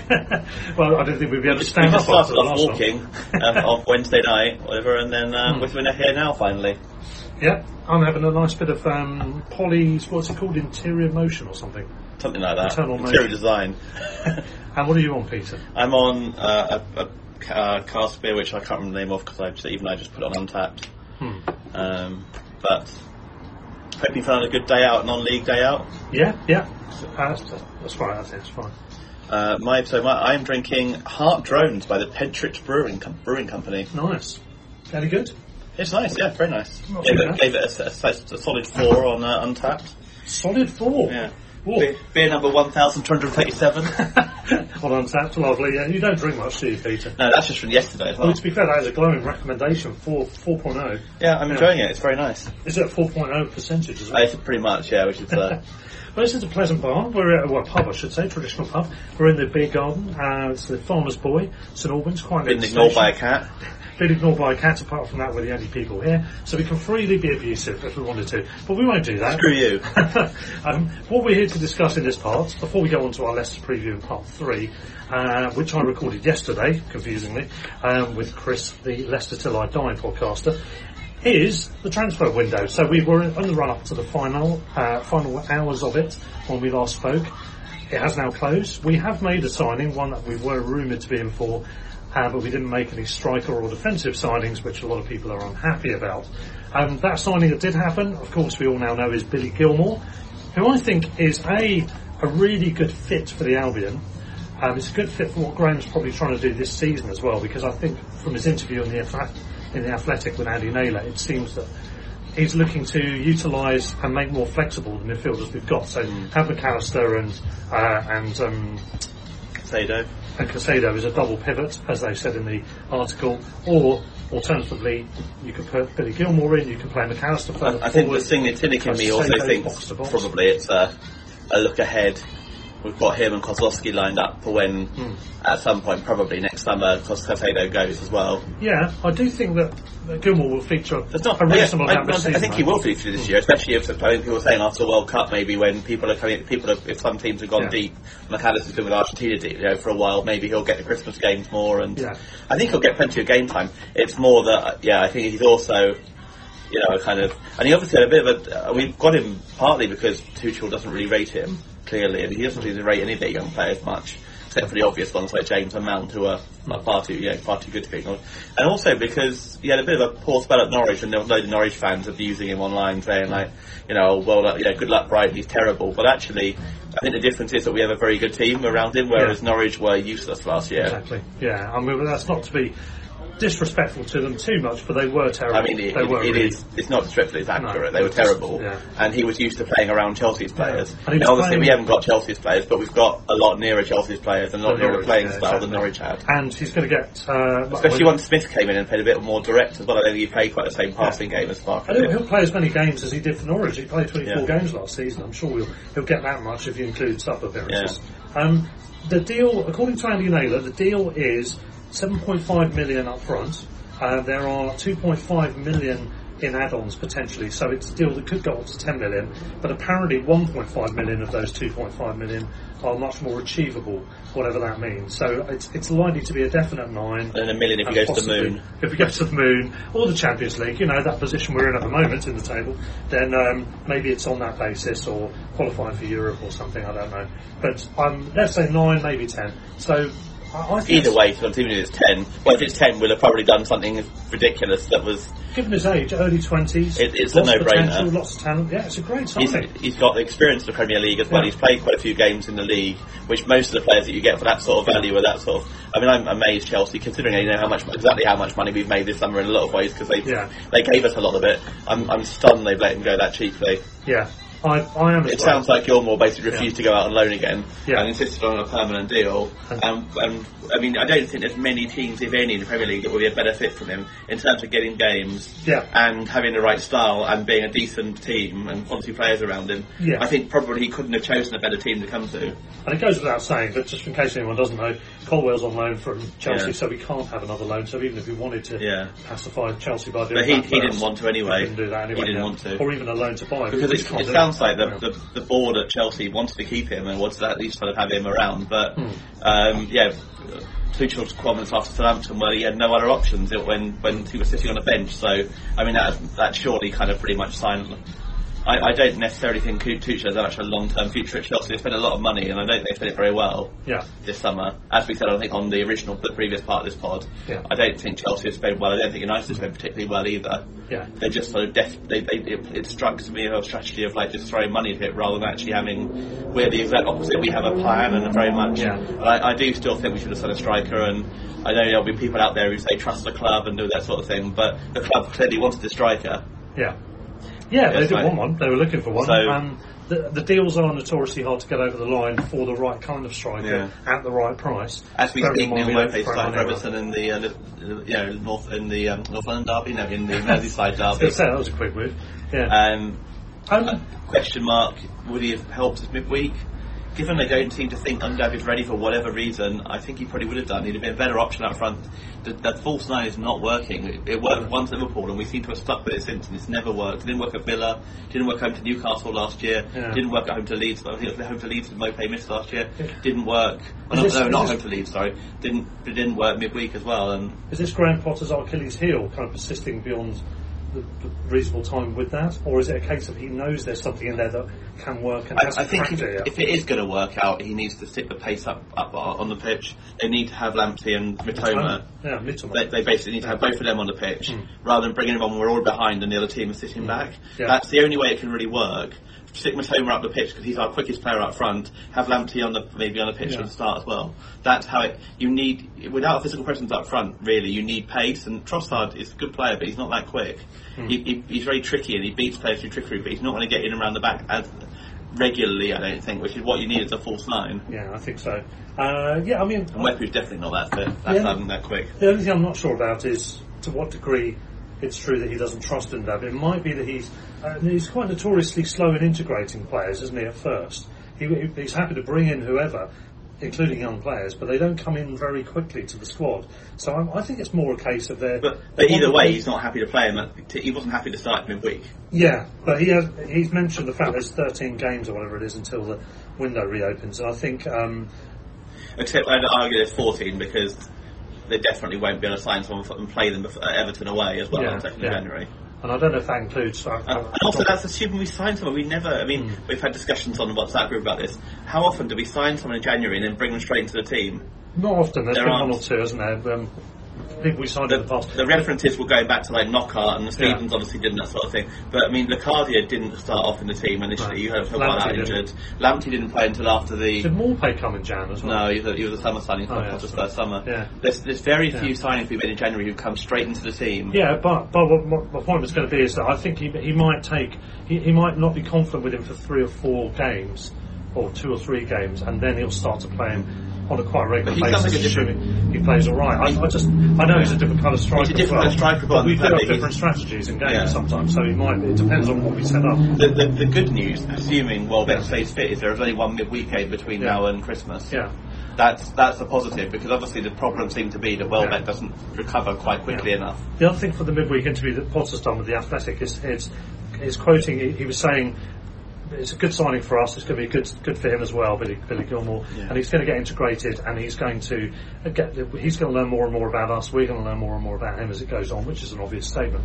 But that seems to imply it's an integration Oh, yeah. process. So I think with Undav and with Ferguson in terms of the first team and in terms of Mittermeier to a certain degree and Colwill and you know anyone else that comes into the equation, they're going to be integrated slowly. So I, I do think we probably will see Undav with confidence We'll in have- terms we'll- of from. We'll Potter. have to now, won't we? Yeah. Well, we have to, but I think I think that might have always been the plan, unless we got somebody that we really wanted, and we didn't have get someone who we really wanted. So I think he was he was happy to go But with what we've got. with so I think he has got confidence. Gilmour will be integrated because there's lots of cover there. Hmm. There are options. Most people could come in in that position. I think he'll be fine if he comes into a position that actually he's supposed Yeah. to be. Alzate's loan seems to be off, Yeah. so he might be able to come in. Yeah. And, you know, whereas up front we needed a striker on on Tuesday, and we didn't have one. Uh, yeah, no, I, I- agree with you. And the fact he didn't play him now has made people say, look, he doesn't obviously doesn't trust him. But also that's become- as well, and is my my, Yeah, my I thinking. mean, no, but yeah, but that, that's become a settled narrative to everyone, and it might be true, and it's a, it's an easy conclusion to jump to, and it might be deadly accurate. But I don't think we have necessarily know that's definitely the case.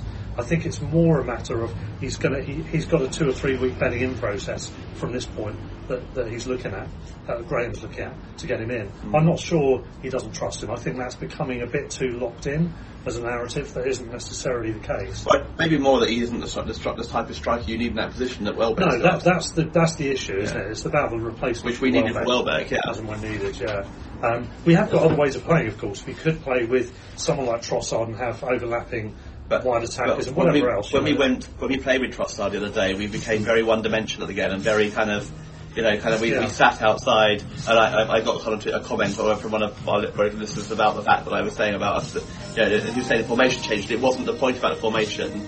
The point is about the way we play. Was we played very much in front of them Yeah. when we did it. We didn't play the ball early to well to a Yeah. uh, to a figurehead. We didn't attack really with pace when we got the ball either. We just did our old way of playing, which was very, very slow build up, very, very build up, you know, kind of, and we didn't have the player in the box to then get the ball in We're well. not as good as when we're ponderous, and I'm not sure that was the game plan. I think it was just No, we're not it, so used to playing that. but I think it's, it's a fact, it's what happens maybe when we play that system. Yeah. And it wasn't, a, no, I'm not saying it was their game plan, but we didn't have the option of going long to Welbeck. Yeah, and it does restrict us. Yeah, it's it's a conundrum, but I do think we'll largely get through, uh, certainly till January, without too much fuss.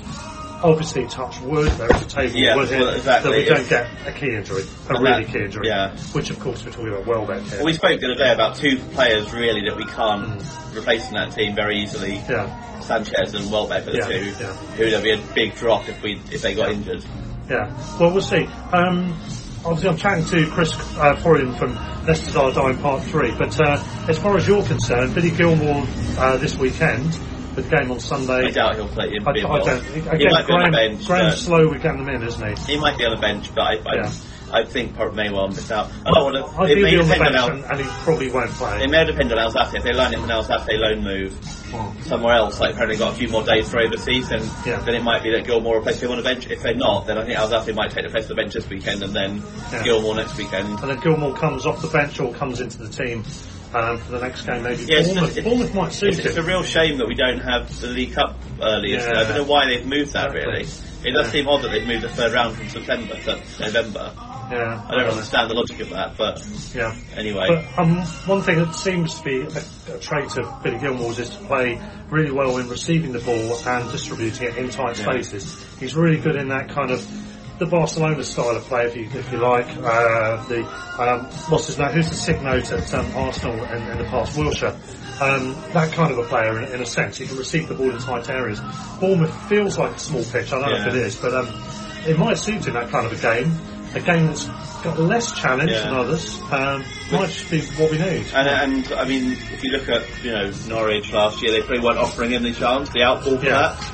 Yeah. Players weren't as good, so they were not offering the outball for that sort of situation. Yeah, Whereas that's it. our players hopefully will have the knowledge, you know, the quality and the. Well, that's the romantic music players out in the background of this pub.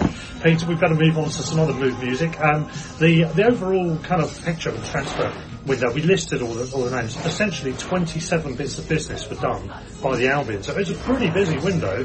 22 of those were outgoings, 15 of which were youth-related loans of one sort or another, and all permanent uh, permanent moves. In the case of Zach Emerson, for example, um, and um, only five came in. I think has gone back out on loan, of course. Uh, we know about Gilmour, Colwill, uh, who else do we get in? Estupiñán. Estupiñán, yeah. Estupiñán. Estupiñán. Estupiñán. There we go, that sounded authentic. Uh, and uh, who I missed off? Somebody as well. There's a fifth one. Um, can't remember now, but uh, maybe a, like a smaller signing. Who knows? Anyway. But Oh, and Kiso, you know, in, Enciso of. Oh yeah, of course. Yeah, that was the. St- it's again because a lot of the business was done at the beginning of the window.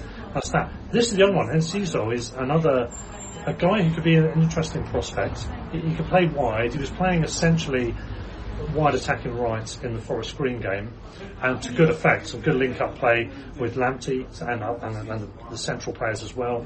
Pacey, hungry, uh, lots of appetite for the ball, and lots of movement.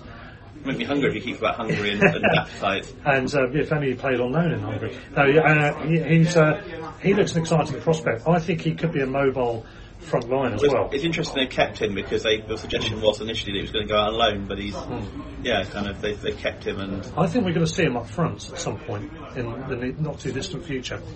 Depends what the thoughts are on Undav. Um, if Undav's starting, maybe he plays as well wider. I could see him coming into the equation possibly, especially as we might need to rotate players in the next phase of busy games. Yeah, but there we go.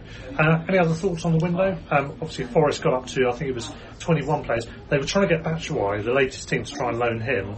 Who's flopped pretty much everywhere he's been loaned to from Chelsea. but he literally flopped when Lamptey breathed near him at the Palace Yes, game. yeah. Um, they tried to get that over the line. For some reason, it didn't happen. Um, if they'd have got that over the line, they could have had a, an 11-a-side match between two Forest teams made up entirely of new signings. Insane, isn't it? Incredible. I don't think that's ever been done before, is it? No, I don't think it has. 21 new signings. Even Micky Adams' uh, first season, we didn't manage to get there close Yeah, that. two. I think two or three of them actually have gone out on loan. Surprise, surprise to Olympiacos, Yeah. which he's got. It's one of them they connections with. signed from Blackpool alone to Olympiacos, didn't they? So that was an obvious transfer Yeah, move. Bowler, isn't it? Paul Yeah. Bowler. Um, who's a really good attacking uh, winger for uh, and goal scoring winger for, for Blackpool. Shame they couldn't have loaned him back to Blackpool to keep his development going. Standard would be similar to the Greek division, I would imagine. I know Olympiacos are a big team, but they're not playing Yeah. big teams every week. But obviously, there's a reason he's done that because of his connections there. But shame for Blackpool because he's not had much time this season, and I think he only broke on the scene second half of last year. But there we go. You mentioned Alzate and the fact that um, that's if the, there's some deals could be still done certain places across the globe, Including Belgium. including Belgium. Interestingly, yeah. He didn't go to West Brom. Apparently, him and Onomah from Fulham were supposed to be going, and Omar was lined up earlier in the day. And it appears that West Brom are trying to partly blame us for having our resources stretched by dealing with the, the Gilmour deal, and we're partly to blame, they think, or seem to allude to.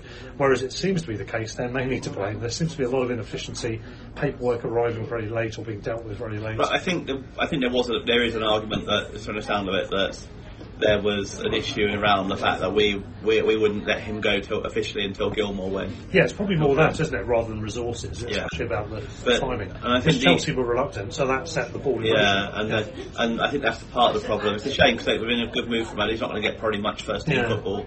Yeah. Uh, yeah, it's a shame because I like Alzate. I think he's a really good player. And when he comes, you never let us down when he comes in. no, I he like seems to have been. Uh, Great goal against Forest Green as well, and he, that goal against Liverpool, of course, a season or so ago, a couple of seasons ago. And um, in general, he's, he's had some really good games. He's man of the match for the Forest Green game, I thought. Mm. Um, but yeah, didn't go over the line, so a bit of a mess there. I hope that's not going to damage him psychologically or too much in terms of game time. Hopefully, he can still get some games. We can play overage players in the 23s as well, so we can. But it's not- it's not I know, same, but at least but- give him match fit. I, I mean, I, I kind of hope they lend USG if they if they need midfield. Yeah, I mean that, that's the obvious thing to do. Yeah. To loan him to there or somewhere else. We've only got one on loan at USG. We're well down on our average uh, Yes, exactly. average Yeah. level. Yeah. Uh, You well, thought, you thought you did pretty well in the Belgian league, even if they just loaned that till Christmas and then hopefully loan him to a championship team second half of the season, Yeah. like West Brom if they come back in or something like that. Yeah. That seems like an obvious solution. And then, yeah. Okay. Yeah. assuming USG need him, Peter, on, on that note, we'll probably wrap it up on this section as we're chatting away in the pub. We may catch a little bit more audio later on today, depending if we run into anyone significant at Worthing, as we did on one of the previous games, Adam Hinshelwood or someone like that. So, so stay tuned for that potentially. But if not, part three will be the final part, which would be uh, the Leicester Till I Die interview. So that's coming up certainly at some point soon, possibly after you finish listening to this sentence. Peter, we're at the game, Worthing, away at St Albans, scored an absolute screamer, the man with the big I hair. did, yeah, yeah. uh, Sideshow Bob scored a brilliant goal. Then they got a penalty within about, what, a couple of minutes. I said, if it goes to the right and he saves it, that'll be that. And he did, and they did. And here we are, five more minutes later, looking like a 1-0 win. Hopefully. Three away wins, three home draws. Yeah, what a Three pattern. or four. Like, What, four today, if it happens. We've just got to See why- off the last Worthing couple of very. Albion like they they attack in a certain way that is more suited to away games. You can understand why they're like that. Yeah. Absolutely. And we're into the last seconds of the game, so we'll stay with it. St Albans on the ball in their own half. Long dive going nowhere. And Sideshow Bob's cleared it. We've got to find out who that is. We were talking about, uh, from an Albion point of view, I think he was a sub. we're talking from an Albion point of view. Kane Wills, former Yeah. Albion youth player. He's, I don't know where he's been in the, in the meantime. for a goal kick. I don't know where he's been in the meantime, but he's he's looking classy, isn't he? He did. A, he, a he, bald. he looks uh, very like Aaron Mooy, but he's and he also plays like him as well. He looks very good on the ball. midfield yeah, very good on the ball. Yeah. I've been very impressed with Worthing today. They've Swords have not really any chances. Worthing have not created a lot, but they've had the ball, a lot of the ball, Did and you they've say St Albans? St Albans. yeah. Oh, I like that St Albans. Just abbreviate. Why not? Why not? Worths. it's, it's been a fairly even game, isn't it, overall? But probably Worthing have more of the possession, more of the sort of quality and that sort of Yeah. thing. So If anyone deserves it, it's us. not had a yeah. It's been a lot of No, across, the, across the box and uh, yeah. But what a goal it was! I mean, it's a goal that deserves to win any game. Scintillating. If that was our match today, that would be like talked about for weeks to was that just outside the area? Yeah. It was hit with fizz and When we were right behind it, it swerved away from the keeper. It was brilliant. It genuinely. It literally no, came directly towards us, didn't it? yeah. It's no, an absolute no keeper would have saved that. It was a brilliant goal. Champions League standard. Goal deserves to win any game. Exactly. Yeah. Can I also just mention that Peter, your dad handballed it blatantly uh, during the second half as well. I think that was first half, wasn't it? I think that's- I- No, second half, wasn't it?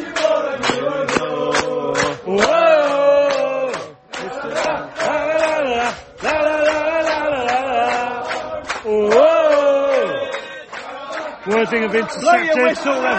Worthing have intercepted. They're on the attack. Oh my god, the skill! Unbelievable! Who was that? Number 16. Brilliant skill. In the end, he's given the ball away for a throw-in. Right in like. But he did a, a, right a he did a step That over must be it, that's a right. lollipop. I don't know what it was called. It was brilliant. whistle, referee.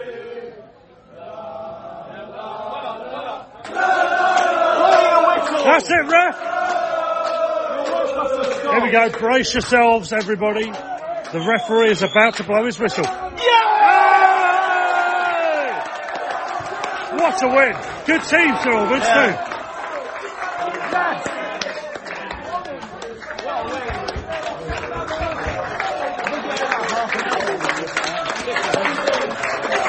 Great win for Worthing. Superb, superb. I don't know if uh, Peter, Peter Stan, David, do you want to have a, good? Good win. Well done. it was a win well done. I think he's nailed it, really. What a win. Here we go, drink in the atmosphere, everyone.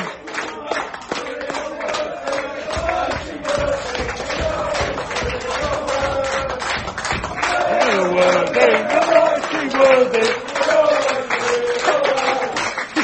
That's why it's not loaded. Wait away, wait away, wait away, wait I've not heard this. nice fair I've not heard since since Hullenmeyer, the mighty German. Well, the Worthing, the mighty Worthing, they always win away.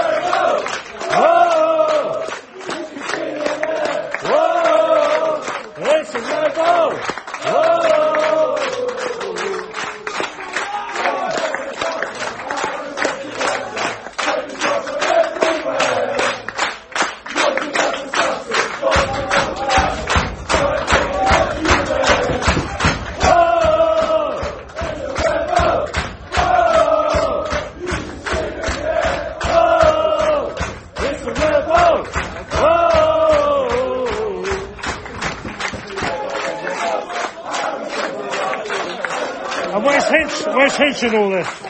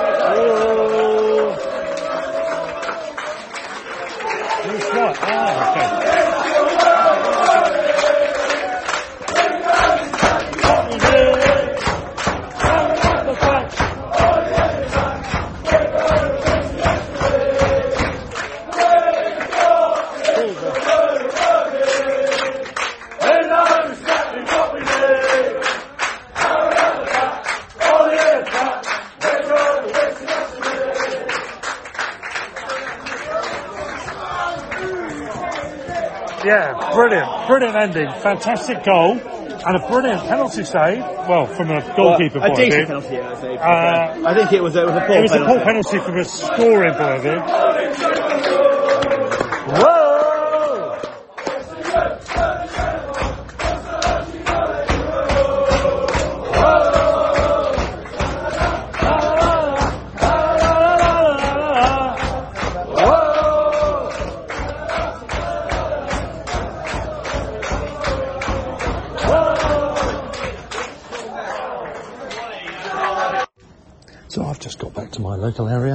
After a good day out there, a 1-0 win, an excellent win away from home for Worthing at St Albans, and a penalty save in there to boot as well.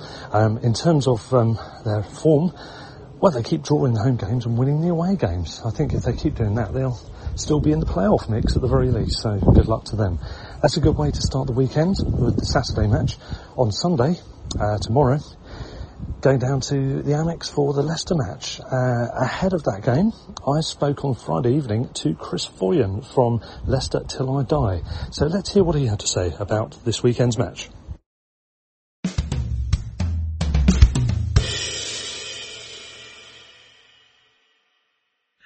Okay, so for the final part of this episode, we are delighted to welcome back to the podcast a webcaster himself, Chris Forryan, a Leicester City fan. Uh, Leicester Till I Die is the name of the pod slash webcast that he does. Hello, Chris. Good evening, Russell. How the devil are you, sir?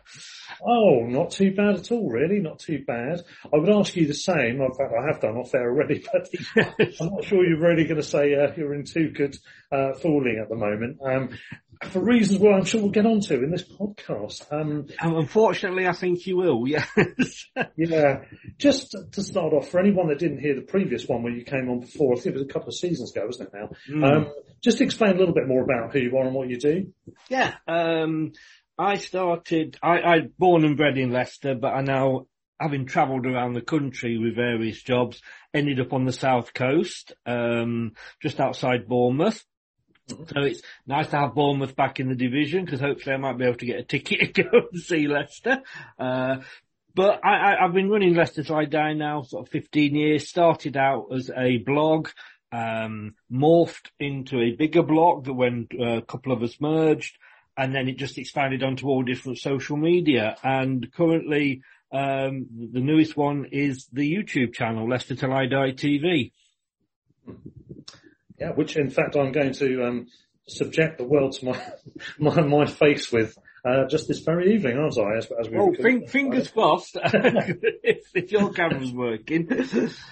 Yeah, so we'll we'll come on to that obviously later. But um, no, that's that's great. I mean, 15 years that's a hell of a stint in in the various formats. Um, do, do you have have you found it through the years? I mean, it's, things have changed a lot, obviously, with technology improving. Um, but It's um, got a bit easier since I split from my wife because I can I can pick and choose when. Uh, I mean the the video channel came out through COVID.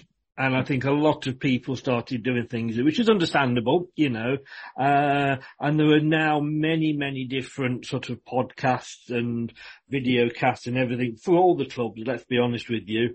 Um, and we all have our own little niches and what have you, but, uh, even when I look back on my first one and I cringe, I mean, I cringe when I look at myself now, but even back then, I mean, it was like, it looked like I was doing it in a toilet, you know, it was so small. So things, things have moved on, but then again, money has been spent, as they say. You say do it in the toilet. Why do you think I've got a virtual background on here, Chris? it would have been cheaper for me to do that.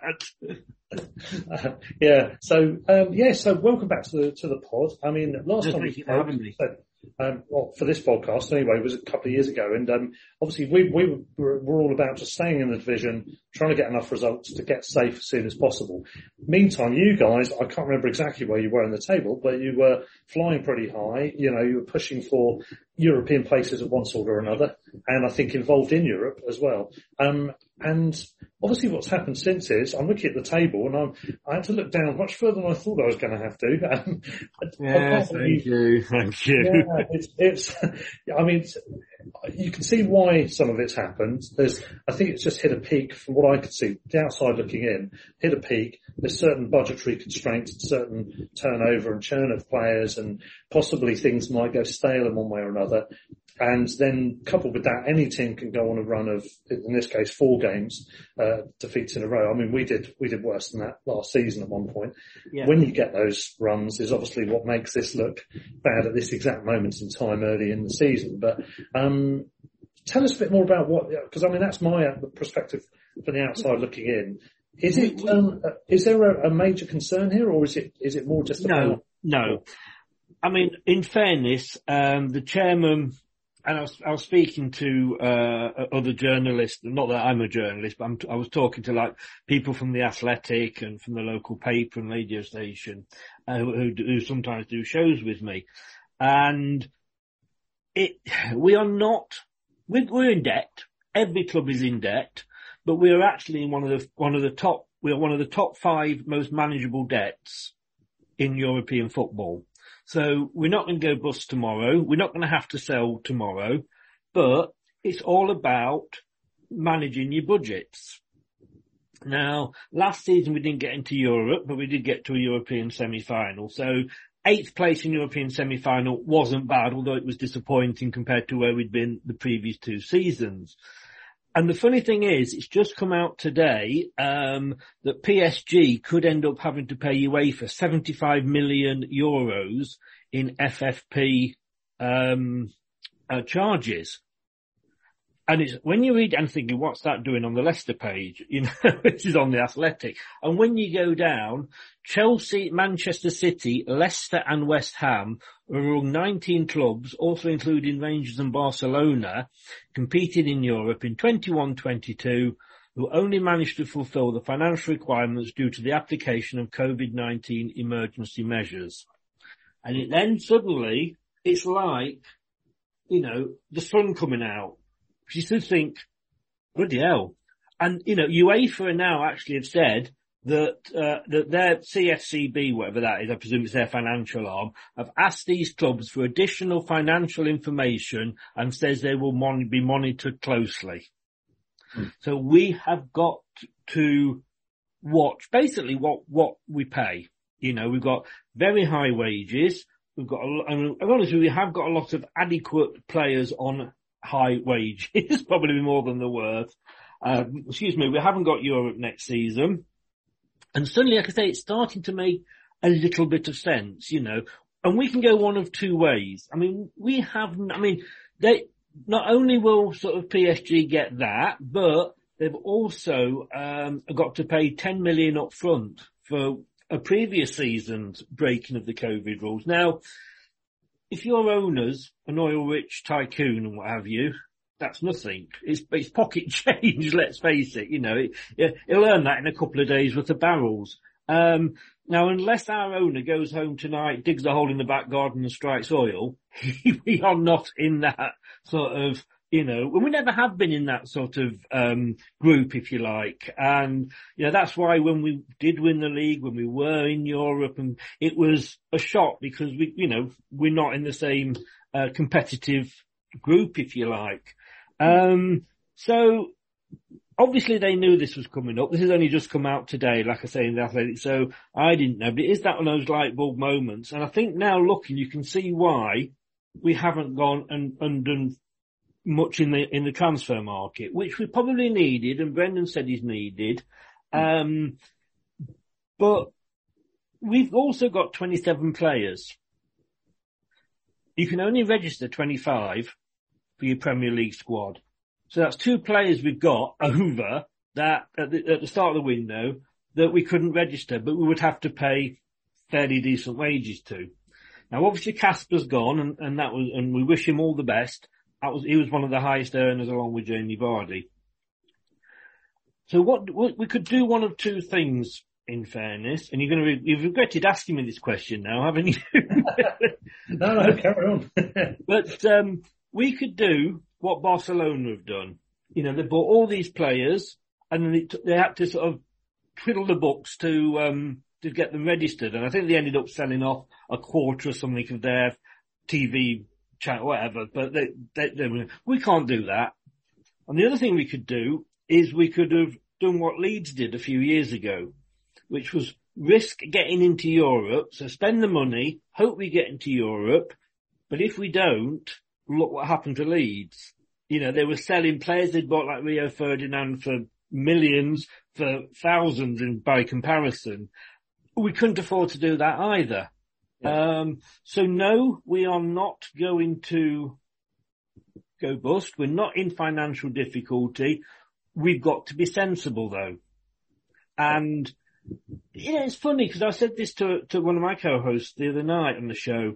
Wouldn't it be funny if it proved that we were actually running the club the right way and all these other big clubs were, you know, risking it. And the problem you've got as well, you've not only got Premier League fair play, but you've got, like we've just said, UEFA fair play, and UEFA's fair play is a lot stronger than the, the Premier League.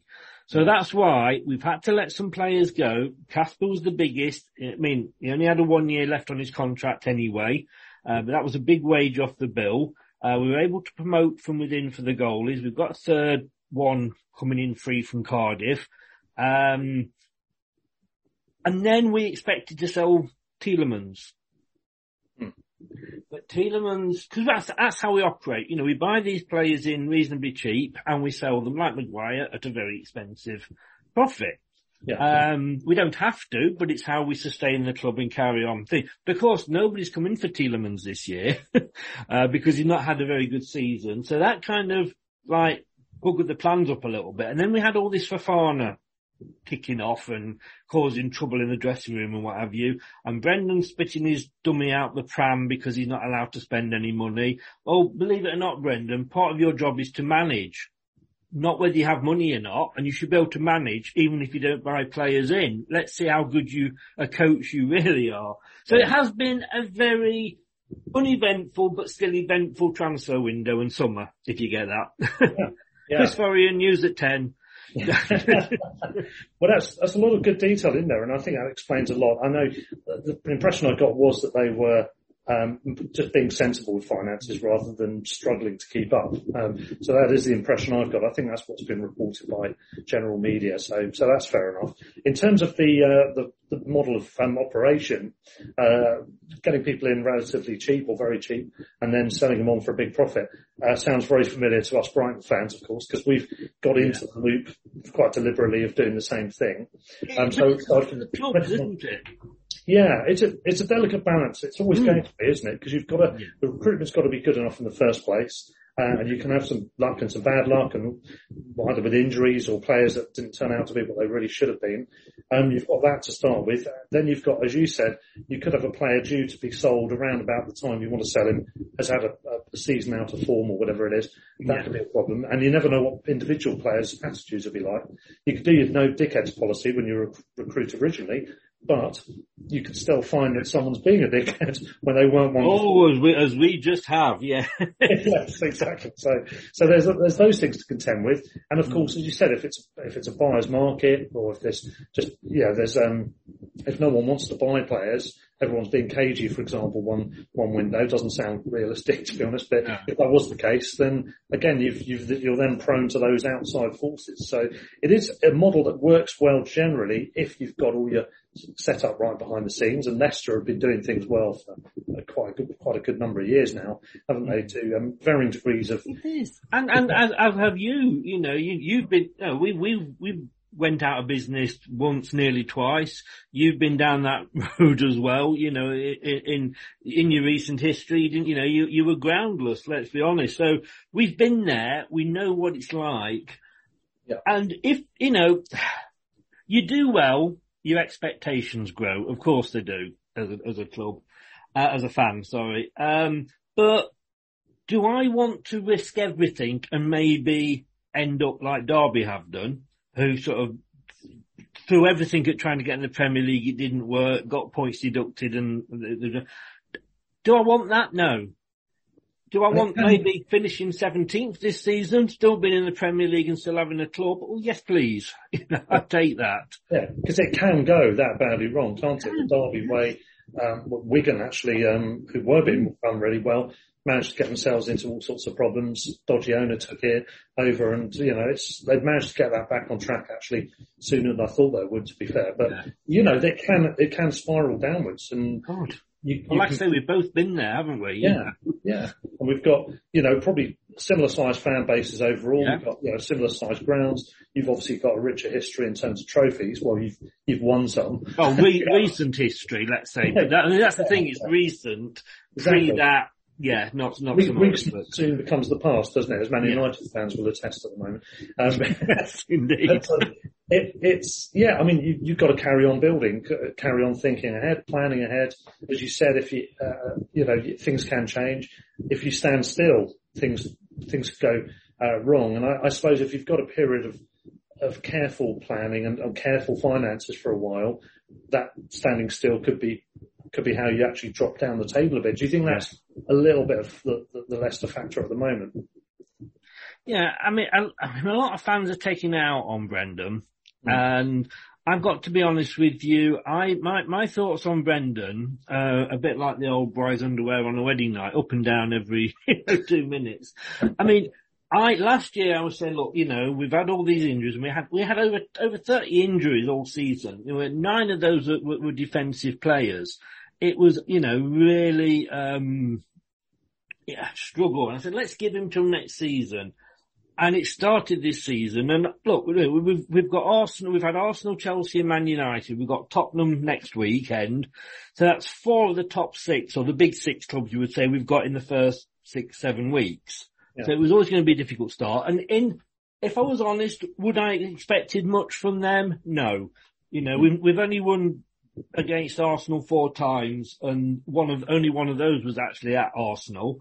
Chelsea, we've only won uh, beaten them about four times, and same with Man United. So when, even when we were, you know, well, we weren't beating these teams, but it's the performance and it's the decisions that you know, Brendan makes he's in the substitutions. You know, we were, we were one 0 down against Man United and he did not make a substitution until the 70th minute. Mm. Man United were 1-0 up and they made a substitution on the 58th and a substitution on the 65th minute. Yeah. Now, come on, Brendan, you 1-0 down. I mean, that's where the fans are getting frustrated. Yeah, yeah.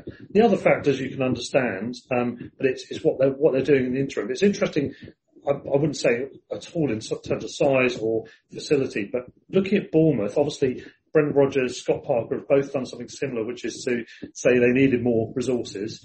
Um, clearly there was other issues going on behind the scenes at Bournemouth, um, for Scott Parker to get sacked after four games, three of which sound pretty similar games to your games. And okay, they managed to win the, uh, the first match of the season, but they've, um, there's more at work there. But, uh, all in all though, you can still possibly get a bit more out of it. You can try and do a bit more at least. And I, I haven't really looked at Bournemouth's games, but looking at yours and from what you've just said, it sounds as if not enough proactivity is going on in match with Brendan there, which is where maybe, uh, do you suppose Leicester fans are looking at that, but also looking at the fact that um, he's been there for some time. I, I don't know how long it is now. Chris He's, he's never been at a club as long as he's been with us. Um, and Five, four? Celtic, four, I think it's four. I mean, he had third season syndrome at Liverpool, and Yeah. all the Liverpool fans said, "Oh, wait till you get," you know. And then he's had he had the same at Celtic. Yeah. Look, I mean, these, these managers are well paid for what they do. Uh, if they get sacked, I have no sympathy with them because they get more in payoff than I will receive in my whole lifetime. So I have no sympathy for any manager that gets sacked at this level. Don't get me wrong, it's different as you go down the pyramid, but at this level, the managers are well looked after when they're sacked and will walk into another job. We know that straight away. I mean, Scott Parker, I live just outside Bournemouth. It wasn't that one game. There was, a, like you said, there was a lot going on behind the scenes. Uh, Brendan's got to be very careful. Brendan is coming up with excuses and blaming everybody else but himself. Mm. You know, he turns around and says, right, why are we not playing a left-footed defender in the left centre-back role? We're playing a, a, a fourth choice centre-back who's right-footed in that role. He says, well, I'm not playing Soyuncu because I'm only playing people that are committed to the club. And he has been linked with, with leaving. But he's playing Tielemans week in, week out, who's been, who's wanted to go away, you know, leave. I mean, Yeah. Brendan, you know, he, he does talk BS so much. You know, he, he, he said, I think it was against Arsenal or something, that, we- that we, we weren't experienced enough, apparently. And yet, we then lost to Southampton the following week, who had the youngest squad in the Premier League since 2017 of any team. You know, t- t- of the team that beat Southampton 9-0, 10 players that were in that squad, and not just the starting, the whole squad, 10 players are still in the squad today. So when you look at that, he's actually made us worse season in, season out. Arteta, for example, has made us look better. You know, he's, he's got Arsenal looking better every season. Brendan's the other way. He's got us looking worse every season.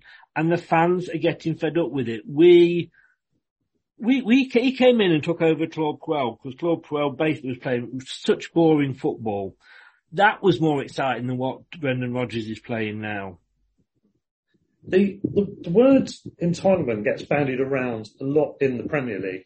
My impression of Leicester isn't that that's one of those clubs. So it sounds like these are reasonable objections and that you're not asking for the world, you're just asking for, uh, based on what, what you have got resource-wise, a steady, you know, a steady position in the table, which for me, looking at Leicester is perfectly um, realistic at, at the least. And obviously, in happens to be good times, it can get it can be better. Um, so I guess obviously, if, it, if the results carry on this way, there, uh, there's going to be a breaking point. Um, but do you think that? There's more, just a lot of um, disharmony, just vibes under the scenes at the moment, rather than out and out calls for him to go. Or do you think people want him to go just for the way, the general direction of travel overall? when when we look at the squad we've got, and there has been a lot of with with Fofana leaving and the way in which he left, you know, five months after signing an extension for his contract. And Chelsea, can I just say, you think you've got him for till 2027? Good luck with that. Um, but so he's, and we know that that went on obviously weeks before because of agents and what have you. So there was a lot of disruption in, in the dressing room. But that said, going back to when we lost to Nottingham Forest in, in February in the FA Cup, and he came out and he blamed the players. He, he's, he blames everybody else except Brendan. Yeah. Brendan is never at fault. And he has been quite vocal against the owners. Now, our owners are fantastic. And unfortunately, we had the crash where we lost, you know, Vichai, rest in peace. Um, you, we would not, we would not doubt their commitment to the club, what they've done for the club, not just the club, the whole county. He has come out top in the, um, uh, in, in this week, well, the last week, sorry, the Man United, um, program and explained it all. It would have been more helpful if he'd maybe said that at the start of the summer. Um, and, but we know that the Thais, you know, the, the, the way they're doing, the way they do things in Thailand is they're never questioned by the media. You know, the media, because why are you doing that? So it's, I can understand it a little bit, but Brendan has got to be careful that he, he sometimes looks at it and thinking, you're trying to get sacked. because he's, you know, you do not complain about your boss in public as much as as he does. If you were onto social media and was complaining about your boss as, as much, you know, you, you'd have you'd have you in the office. You'd be on Yeah. a written warning, if not out the door. He's Yeah. got to be very careful, and unfortunately, at the moment, not many fans would come to his defence because That's it what boring football. Well, maybe that is what he's doing. Maybe he is trying to get Well, because the it payoff wouldn't surprise it wouldn't surprise a lot of fans. compared with going, resigning from the role, uh, Mm. for example. Um, you know, it's, Well, he gets his payoff if he's if he's sacked, doesn't he? Yeah, yeah.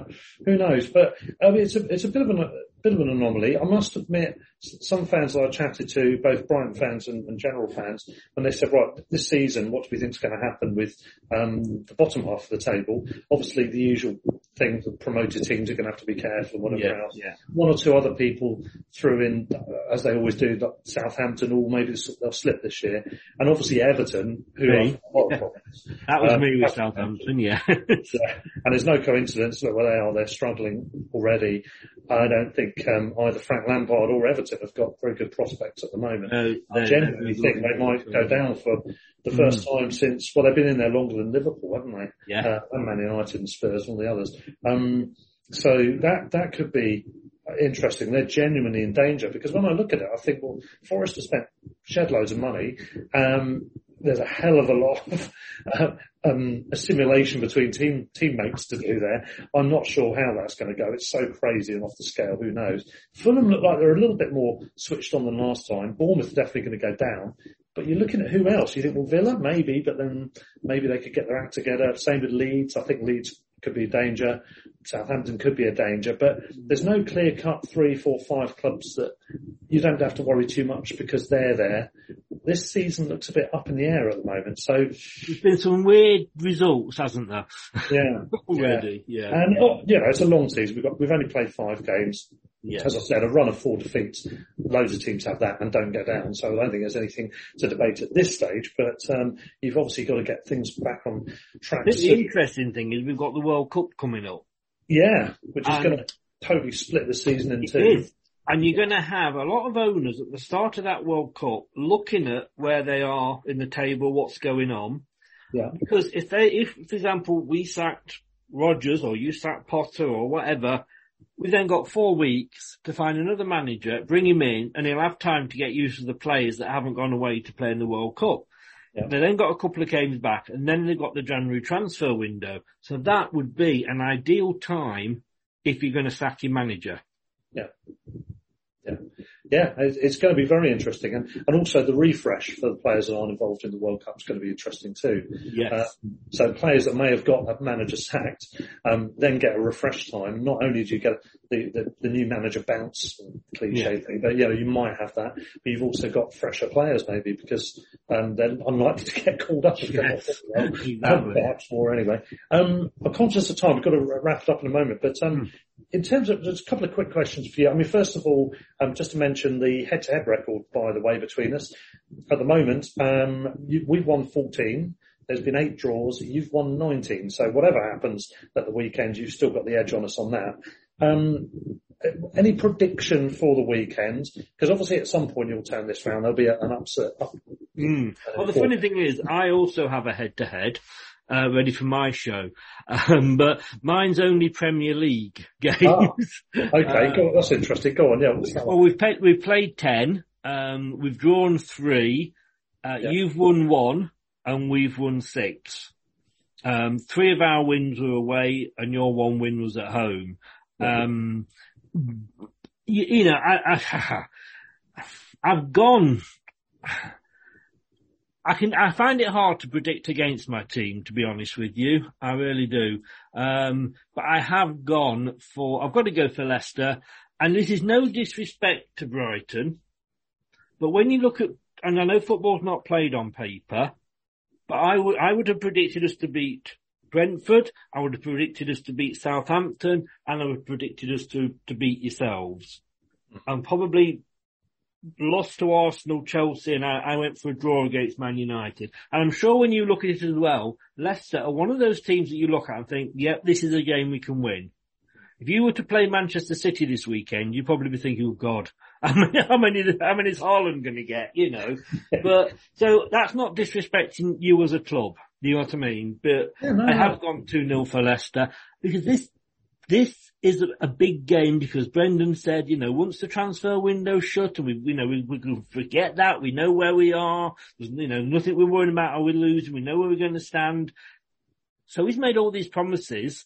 This really is a, is a, this is a, almost a must win if you like. You've got to, yeah, as you said, you've got to turn that round Mm. soon, haven't you? And the thing with We're not going to turn it around next week against Tottenham. So oh, yeah, yeah. They're they're getting into form, aren't they now? Kane in particular. But um, yeah, I mean, the thing with Brighton is it's a funny one at home because our record, I think it was the third or fourth best in the in the division last season away from home. Our Yeah. home form, particularly due to a couple of long spells with draws, long spell with defeats, um, isn't so good. Um, and this season, although we finished last season quite well, we obviously thrashed Man U, which was very satisfying, and Nice came behind, which is a, another unusual thing for us uh, to to do at home and, and beat West Ham. But this season we've started in the same manner as the typical typical thing for last year, which is um, dominated against Newcastle, should have beaten them by a couple of goals, nil nil. Leeds, same as against Leeds last season, uh, dominated, um, should have beaten them two 0 managed to beat them one 0 So we're not we somehow we still struggle at home. So anything's possible. I think that particular cycle might break again. So I'm going to go for a 2-0 win to Brighton actually. I've got last week's wrong, the Fulham game. Um, but I have done quite well with predictions. We'll see which, which one the, the, the recent form or the overall form, uh, pays out on this one for me. But, um, Well, well, in the prediction league, I've got one point from five games, so that But shows not- how well I'm doing. confidence of a fan, uh. Yeah. But I mean, quite honestly, I've got no idea with this one because Leicester are capable of a result at point. We are very unpredictable at home. Um, I think we're good away. I'd, I'd be more confident playing you at your place than at ours actually, despite the Premier League record between us. But who knows? Who knows? But it's going to be interesting to see how it pans out. Um, the thing to quickly mention, talking about where the bottom of the table is, the Midland sides in general struggling this season so far. It's interesting. Um, it's obviously just a, a coincidence, I'm assuming, but there's got to be a bit of a rivalry as well between you guys in terms of trying to finish top of the tree in that regard. we've never really had much of a rivalry with Wolves and Villa. The rivalry is there because they were the only other Midlands teams that have been in the Premier League recently. Um, That's uh, more uh, Derby and Forest. It is, it is. And Forest obviously are back this season. Um, they've bought virtually every football player that's available. um, so, uh, if, if, I just want to finish above them. That's the thing. Okay. Uh, can I Yeah. just say, can I just say, I, that was, I did, I did do well with the 6-0 versus, uh, that was the one I got right. I went 6-0 for Man City versus, uh, Tottenham Forest. So well done, Man City. We love you. Brilliant. Wow. Yeah. Okay. Well, um, on that note, um, we'll, well, I'll bid you farewell. We're going on to your one next, aren't we? So, uh, We, we are now as yet. I'm going to start and just go through some bits and then yourself and my colleague will jump on Yeah. 20 past seven-ish and, uh, we'll, uh, we'll, we'll talk, mention and talk all the same again. Yes, we will. Yes. So, Chris, thank you very much for joining me, um, and I will speak to you again soon, very soon. Thank you very much. It's been a pleasure. Thank you for having me on. Cheers, as always. Bye. Yes, thank you. Bye bye. Sports Social Podcast Network.